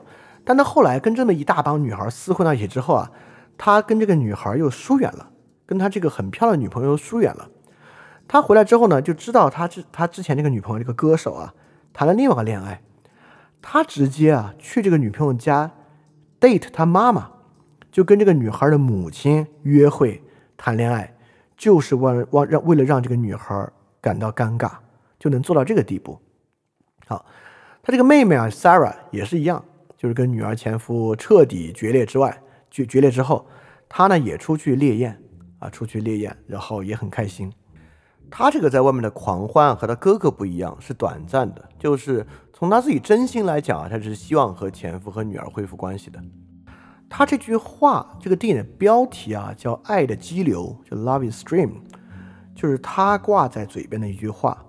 他就说啊，爱就像一条激流一样，应该是生生不息的。这个生生不息的感觉呢，其实就是在说他的要求呢，就是在说，虽然我们离婚了，但是我们还是可以在一起。因为爱是最根本的东西，它是生生不息的。因此啊，他在第三次想象中啊，与这个前夫和女儿和解之后，立马就要离开，就是离开他这个哥哥的家，要去找他们。尤其啊，他走的时候是在一个个疾风暴雨的夜晚，当即就要走，恨不得当晚就要离开。然后他又找到自己那个一夜情的对象来帮他搬家。因为他搬家大包小包，行李数量特别庞大，他就一定要赶在这个疾风骤雨的晚上走。他哥哥就告诉他说：“你走不了啊，这么晚上。”他说：“没关系啊，那我就在他家住一夜，我明天早上一早就走。”也就是说，整个他的所有决定都显得特别仓促，特别不理智，其实也是一种疯癫。但他哥哥就不愿意，他哥哥一直觉得这个是个很糟糕的点子。他哥哥的想法就是那种完全虚无主义的想法，是 “Love is dead”。Love is fantasy of little girl，就爱只是小女孩的幻想而已啊，根本就没有爱这个东西。他妹妹呢，为了呃改变他的想法，就给他买了一大堆动物，买了一大堆什么小马呀、山羊呀、狗啊、鸡呀、鸭呀，房子很大嘛，就想通过这个东西唤醒他的爱。然后买了这些动物之后呢，他这个妹妹就累倒了，或者说他精神就崩溃了，然后。医生就来了，医生说他真的就感觉他真的是有疾病，然后他妹妹给医生说了一句话，说我不知道我是谁，I don't know who I am。他这个哥哥站在边上啊，直接爆发，把这个医生轰走了，就是说没病没病，他没病，走走走走走。医生说有病啊，你看他的脊柱啊怎么怎么样，他就一直很强调他绝对没有病，他绝对没有病。为什么他被这句话点毛点燃了？为什么他的妹妹说我不知道我是谁？这句话把他惹毛了啊！很明显，兄妹理解嘛。这其实是他自己的困惑。很简单，脱离了这个社会规制，你根本不知道你是谁。就是整个社会的规制在给予我们一个身份，在定义我们。我们以为脱离社会规制之后，我们就可以做我们自己，我们就可以有根本的自由。但实际上，脱离这个规制之后，你儿子也摆脱了，女朋友也摆脱了，之后你根本不知道你在干嘛，所以说他才有这么大的触动被这句话，而且这也是为什么他这个妹妹 Sarah 明明跟他的传统这个家庭啊已经完全决裂了，但他依然还要保持着脑子里的幻想，一定要回去和他们重归于好的原因，而导致他这样的想的原因呢，就是一个非常关键的信念。就他说，Love is a stream，爱是一条激流，它是生生不息，不会停止的。所以这个东西呢，把它不断的拽回到那个社会规制之中。但请注意啊，这可不是 Minion Moscovitz。我们完全可以想象，女主人公回去之后是绝对不会顺利的。她回去再与她这个前夫和女儿的摩擦，一定是极其惨烈的一个事情。也就是说，她能够回到一个社会规制之中，知道她是谁。但未必会真的快乐和幸福，这是个完全不同的事情。所以，《爱的激流》就是这样一个片子，它是跟《萨尔邦的很像。呃，其实伯格曼的《萨尔邦的在最终结束的时候也并没有给予一个答案。也就是说，这种很晚年的作品啊，但伯格曼拍《塞尔邦的时候比这个 c a s 卡 w 韦 y 要大得多，因为 c a s 卡 w 韦 y 是病死的嘛，并不是有期待自己的死亡。但真的就是和《塞尔邦的很像。就塞尔邦最后啊，那两个人，那两个人当然不是姐妹关系，呃，不是兄妹关系啊，是这个前夫前妻的关系。这个前夫前妻最后在结束的时候啊，依然对爱和生活幸福这个事情充满了神秘感和未知。在 Sara bond 的结尾啊，他们只能得出一个结论，就是我们是人啊，是真正需要他人的，但是以什么方式需要？就像在这个里面，Robert 认为人不需要他人啊，我们完全不需要任何人，但 Sarah 认为人是需要他人的。但很明显，Sarah 给出这个答案不是一个最终的答案，就 Love is a stream，就是认为爱是一切的答案。爱是一切的解答，不是这样的。他在电影里面就拿这个去问自己的前夫，说：“你相信吗？你相信爱是一条激流，永远不会停止吗？”他前夫对这个根本就不置可否。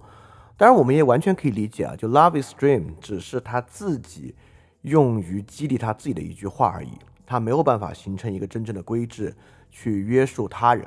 可想而知，他回到家里啊，他跟他前夫和女儿的相处。应该是不会顺利，所以这里这部电影并没有交出一个答卷，这个东西没有这么简单的一份答案。所以《爱的激流》基本上讲的是这样的一个事情啊，本身呢也是在讲我们与社会规制的那个碰撞啊，包括爱是不是根本的社会规制或社会规制背后的原因这么一个问题啊。好，这个 c a s t e 的电影啊讲的就是大概这些，我觉得我们可以稍微总结一下，就这里面讲了一些什么玩意儿。C a s a v e s 电影之中啊，还是有很多非常清晰的元素，就是贯穿了他前后的电影实践。比如说爵士乐，啊，很多电影之中都使用了很多爵士乐作为开始和结束。第二呢，电影很多时候经常描述，要么描述的是边缘人，要么描述的就是很成功的中产，这上面很明显的人物。我们还是回到这个社会规制啊，这个 routine 上来看待，总结一下这个问题啊。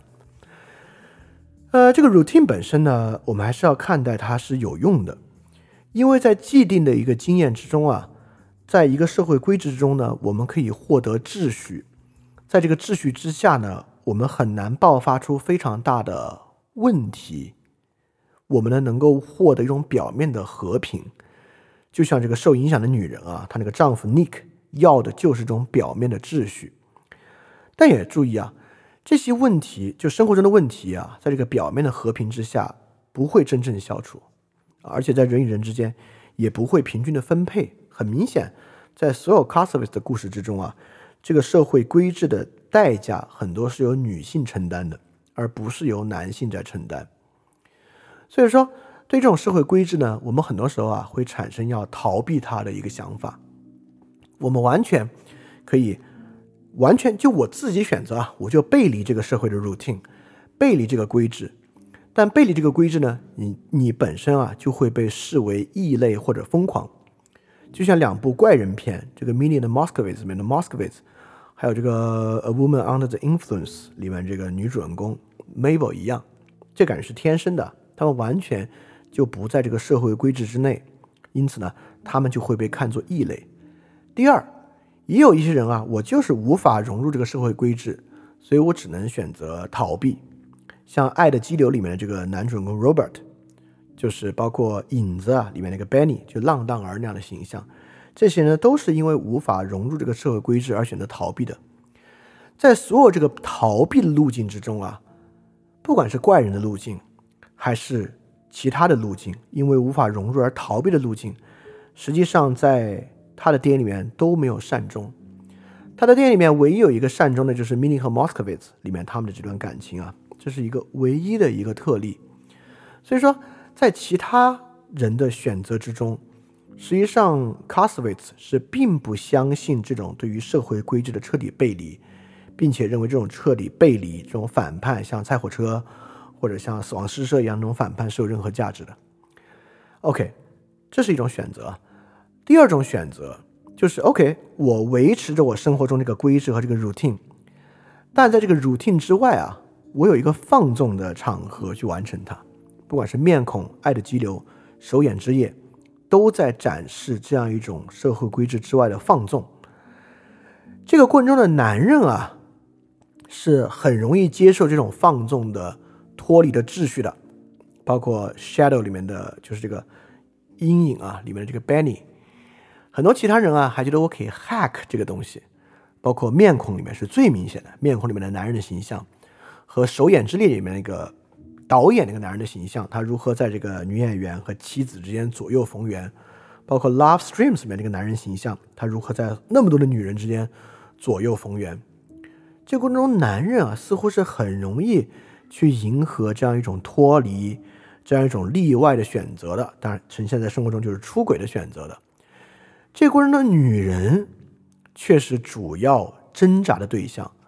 不管是在《Shadows》里面那个女孩，就是她虽然被 Tony 伤害，然后再转过来报复这个男孩，但她其实在里面是很挣扎的。Mini 和 Moskovitz 里面那个 Mini，那个 Mini 的角色，她在里面跟一个有妇之夫在一起，又受到这个 Moskovitz 的逼迫，实际上她是很挣扎的。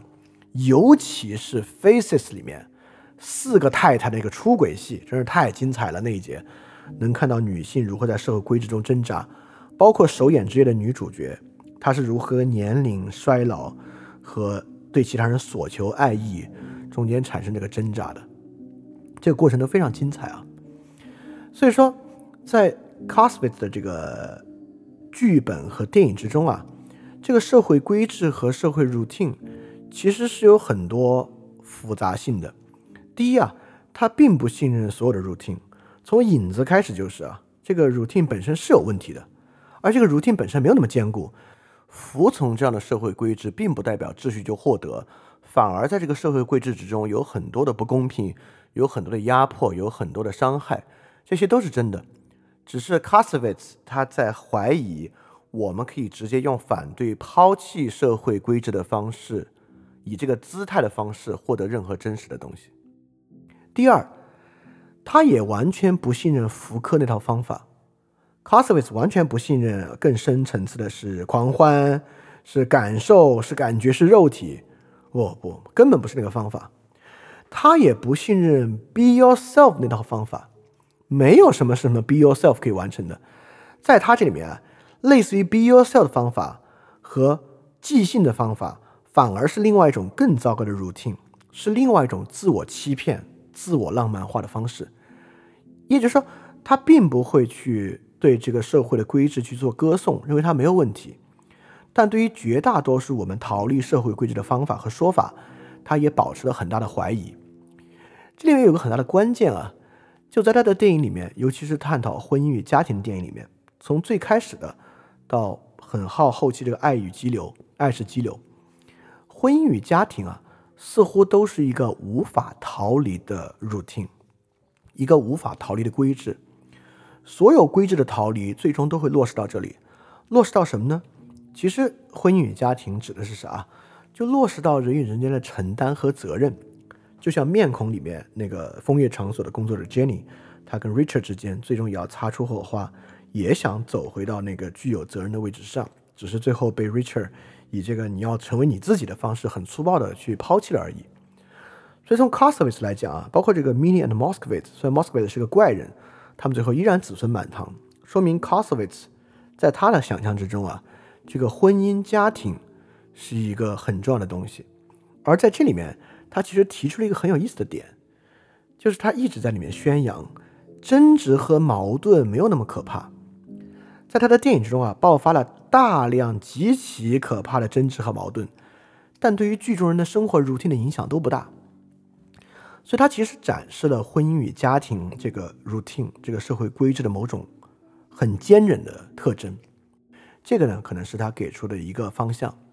啊，但我认为他的电影其实最有意思的还是在人在与这个规制摩擦过程中选择的各种方式本身的虚假性。这个真的是拍的和塑造的入木三分。当然啊，其中不得不提到的就是他的妻子。他的妻子啊，这个雷娜罗安兹。他让我想起小津二郎与原节子、费里尼与马西娜、安东尼奥尼与莫妮卡维蒂、伯格曼与利夫乌曼等等的关系啊，啊，他他本身也是很厉害的演员啊。我们之后讲 Woody Allen 还会讲到，Woody Allen 拍过一个电影叫做《Another Woman》，这是什么？Another Woman 就是他在《首演之夜》里面那个话剧的名字，所以 Woody Allen 把《首演之夜》里面那个话剧拿出来，单独拍了个电影。然后她在这个电影里面也演女主角，所以说她在卡索维斯的这个电影序列之中啊，就一直在扮演那个与社会规制摩擦、碰撞、寻找新出路的女性的角色，而这个女性身上所呈现出的摩擦，比男性要深得多得多。很多男性在他的电影里啊，就是屈从于欲望，屈从于那个狂欢，屈从于彻底对于责任的抛弃。但女性呢，依然在这个责任和这个社会规制的维系中沉浮。所以主要的戏都在他妻子所饰演的这些角色之上。不管在首首演之夜之中啊，他跟这个年龄和这这部戏做抗争，在生活中啊，必须以各种方式证明，用证明自己还可以被其他人爱着的方式索取、争取，本身是很荒唐的一次对于年龄和衰老规制的打破。在受影响的女人之中啊。她为了这个社会规制所忍受的一切，对于自己基本天性本身的抛弃和被自己丈夫极大的压抑，也是一个很让人心酸，但是能够看到生活本身的持存性的那么一个例子。在爱的激流之中啊，她已经跟家庭彻底决裂，但依然还保持着一个坚韧的信念，就是 Love is dream，把它当做一个根本的答案。在这个答案之中，不断的想回到那个家庭生活中的这种徒劳尝试，在面孔之中啊，身处这个风月场所，但在风月场所之中啊，依然被打动，想要突破这种嬉笑，回到这个严肃性的一个尝试。和在这个 Mini and Moscowitz 之中啊，他被这个怪人，被怪异的力量推向他自己想要的那个家庭生活之中的。所以我觉得所有这些啊，我我都认为女性对这个角色和这个角色的遭遇应该更有共鸣。我作为一个男性啊，我从这个电影中能够看出的东西应该比女性是要少的啊。我我我当然能从道理上讲出更多，但在实际感触之上应该相对较少。所以说，我觉得他的电影，呃 c a s t l e s 当然有非常浓重的女性主义的意识在这个电影之中，而且真正高明的女性主义意识，我觉得是很值得一看的。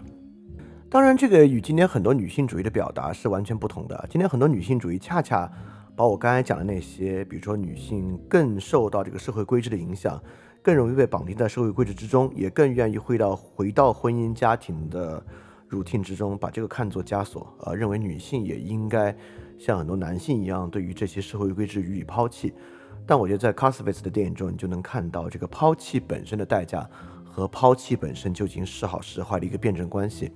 我觉得女性本身有很多的优势，有很多的美德，这些并不是男性发明来压抑女性所做的一些修辞而已，它本身确实是真的呀。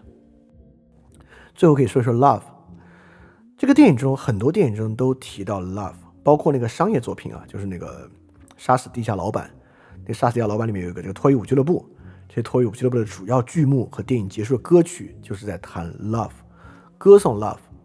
当然，love 不是 c o s o v i s 电影的主题，相反呢，是他在电影里面会怀疑的一个对象。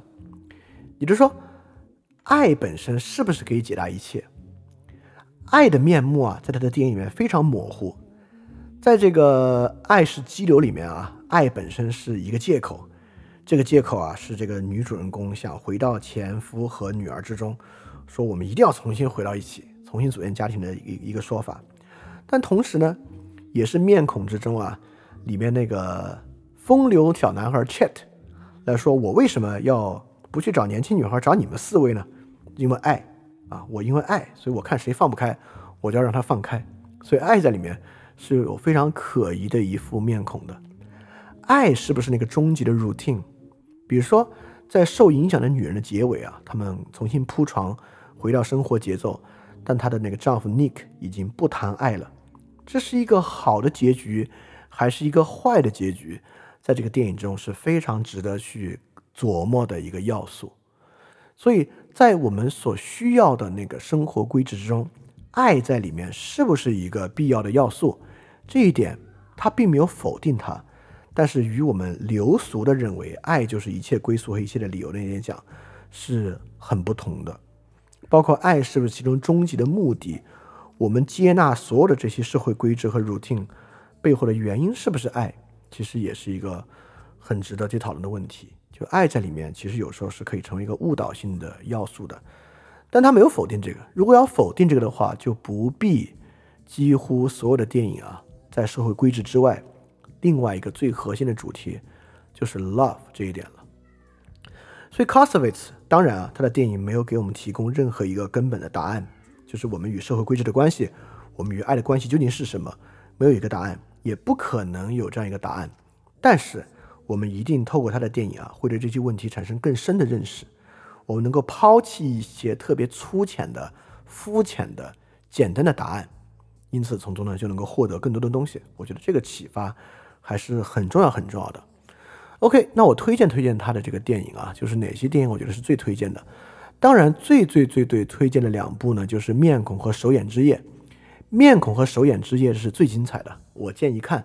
但我建议的观影顺序啊，你先看《影子》，再看《爱的激流》，再看《面孔》，再看《手眼之夜》，是一个我觉得最好的观影顺序。因为《影子》和《爱的激流》呈现出的内容是相对简单一点的，《面孔》和《手眼之夜》呢，它的观影门槛是要高一些。如果你在《影子》和《爱的激流》之中培养出那种问题意识，再去看《面孔》和《手眼之夜》就会好很多。另外那两个怪人片儿，《Minion》的 Moskovitz 我觉得一般，但受影响的女人。呃，很值得一看。我觉得受影响的女人啊，甚至男性应该好好看一看啊，不要像那样去逼迫女性啊，很不好。当然，我觉得女性，呃，我我，哎呦，这话我不知道当说不当说，但我觉得要说。呃，因为今天这个受害者心态、受害者意识过于强烈啊，为了不要培养更多的受害者意识啊，我觉得女性看《A Woman Under Influence》可能意义不是很大啊。如果看完之后，很可能会让这个受害者意识更加强烈。好，所以这两个怪人片呢，我觉得《Woman Under Influence》男性都应该看一看，当做一个教育片看。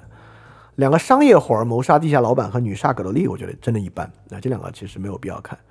好，这是我对于他这个电影本身观看顺序和观看剧本的一个推荐啊，相信我非常精彩啊！就像我在最开始说的，这个电影在今天来看一点儿不过时，里面的所有内容显得那么时髦、那么高级啊，所以说从电影上也是非常非常好的享受和体验。尤其是如果你真的对于台词啊、剧本啊的感触力很明确的话，这里面是有非常大量的东西可以去感受和体会的。